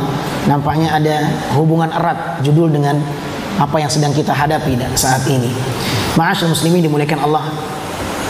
Bagaimana perasaan antum apabila di sebuah acara disiapkan di situ bingkisan? Apa perasaan antum? Mungkin kita akan berpikir itu bingkisan buat siapa? Panitia sedang menyiapkan bingkisan hadiah. Apakah ketika kita melihat bingkisan ini terfikir dalam benak kita, kira-kira saya bisa nggak mendapatkan bingkisan itu? Jawabannya bisa atau tidak? Bisa. Masing-masing di antara kita memiliki peluang untuk mendapatkan bingkisan itu. Namun mendapatkannya dibutuhkan apa? dibutuhkan usaha. Karena mendapatkan bingkisan itu bukan sembarang orang. Mendapatkan hadiah itu dikhususkan kepada pemenang. Tidaklah hadiah dikatakan hadiah, melainkan karena orang yang berhak mendapatkan hadiah itu dia telah memenangkan sesuatu. Maka ketika bulan suci Ramadan dia datang dengan bingkisan-bingkisan maka perlu kita hadirkan bingkisan itu hanya didapatkan oleh mereka orang-orang yang serius. Bingkisan yang datang dengannya bulan suci Ramadan tidak akan pernah diberikan tidak akan pernah diberikan kepada orang-orang yang malas. Bulan suci Ramadan adalah bulan yang datang dengan keberkahan. Apa arti berkah? Kita sering menyebutkan Oh berkah kamu ini Masya Allah Apa sih arti berkah itu? Fadal Siapa yang mau jawab? Mana kasih hadiah langsung Hah? Empat kaidah dasar memahami tauhid dan syirik Fadal Apa arti berkah? Ikhwan kita sering nggak dengar kata berkah Hah? Ibu-ibu Ini kayaknya laki-laki sudah Apa ini? Sudah menyerah nggak tahu arti berkah ini Ibu-ibu tahu nggak arti berkah? Ada mic nggak di belakang? Nggak ada mic ya? Ah ibu-ibu, silakan yang mau menjawab apa arti berkah itu. Jangan buka Google. Wow, karena ditutup ini nggak kelihatan, buka internet. La haula wala quwata illa billah.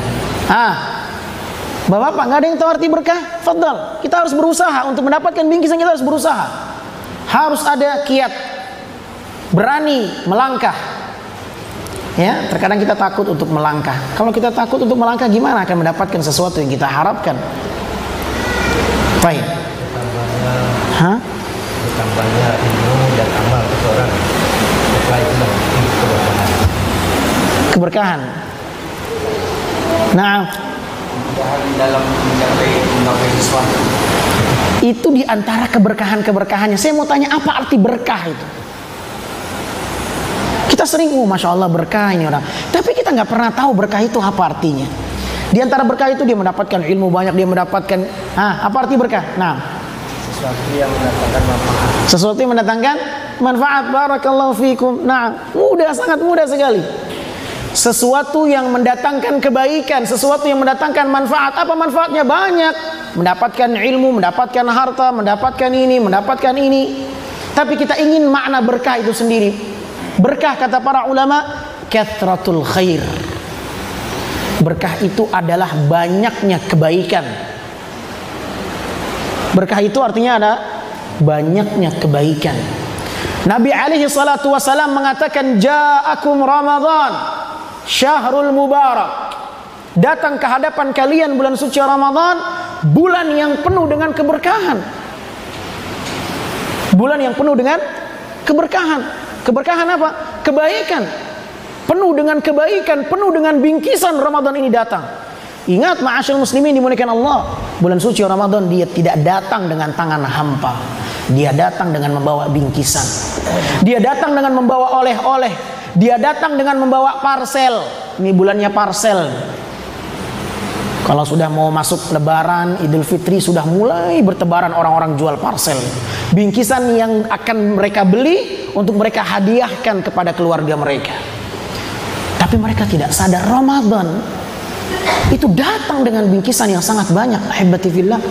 Datang dia dengan keberkahan yang sangat luar biasa. Dan bingkisan-bingkisan itu sangat banyak sekali. Namun perlu kita camkan Bingkisan ini tidak akan bisa diraih oleh mereka orang-orang kecuali mereka yang telah pandai memuliakan Ramadan. Mereka yang telah bersusah payah untuk memuliakan Ramadan, mengagungkan Ramadan, mereka lah orang-orang yang pantas untuk mendapatkan bingkisan itu. Ibarat seseorang yang akan memenangkan sebuah kompetisi, dia akan berlatih pemanasan, terus dia persiapkan untuk babak penyisihan untuk final, untuk perlombaan. Agar apa? Agar dia mendapatkan hadiah. Ahibati fillah. Maka sudah sampai mana persiapan kita? Seperti apa kesiapan kita untuk menyatakan bahwa diri kita pantas mendapatkan bingkisan itu? Nabi alaihi salatu wasalam pernah ditanya oleh salah seorang sahabat di dalam sebuah hadis yang diriwayatkan oleh Al Imam Ahmad. Nabi alaihi salatu wasalam ditanya, "Su'ilan Nabi sallallahu alaihi wasallam Ya Rasulullah, ayu sa'imina a'zamu ajran? Wahai Rasul, siapakah orang yang paling besar pahala puasanya? Lihat bagaimana semangatnya sahabat. Dia ingin menjadi yang terdepan. Dia ingin menjadi pemenang. Dia harus mengetahui kata kunci. Dia bertanya kepada Nabi Shallallahu Alaihi Wasallam agar dia bisa mendapatkan jawaban dan jawaban itu membantu dia untuk menjadi pemenang dalam kompetisi itu. Sahabat ini bertanya karena sahabat ini tahu ibadah itu layaknya sebuah kompetisi perlombaan ahibati fillah. Allah mengatakan dalam Al-Qur'anul Karim fastabiqul khairat. Berlomba-lombalah kalian dalam kebaikan. Pernahkah kita berpikir ketika kita sedang sholat berjamaah, pernahkah kita berpikir ya Allah, siapa yang paling besar pahala puasa sholat dikali? Siapakah orang yang paling besar pahala sholatnya ya Allah? Ketika kita sedang berpuasa, pernahkah terbesik dalam hati kita, ya Allah siapa orang yang paling besar pahala puasa ya saat ini? Tatkala kita sedang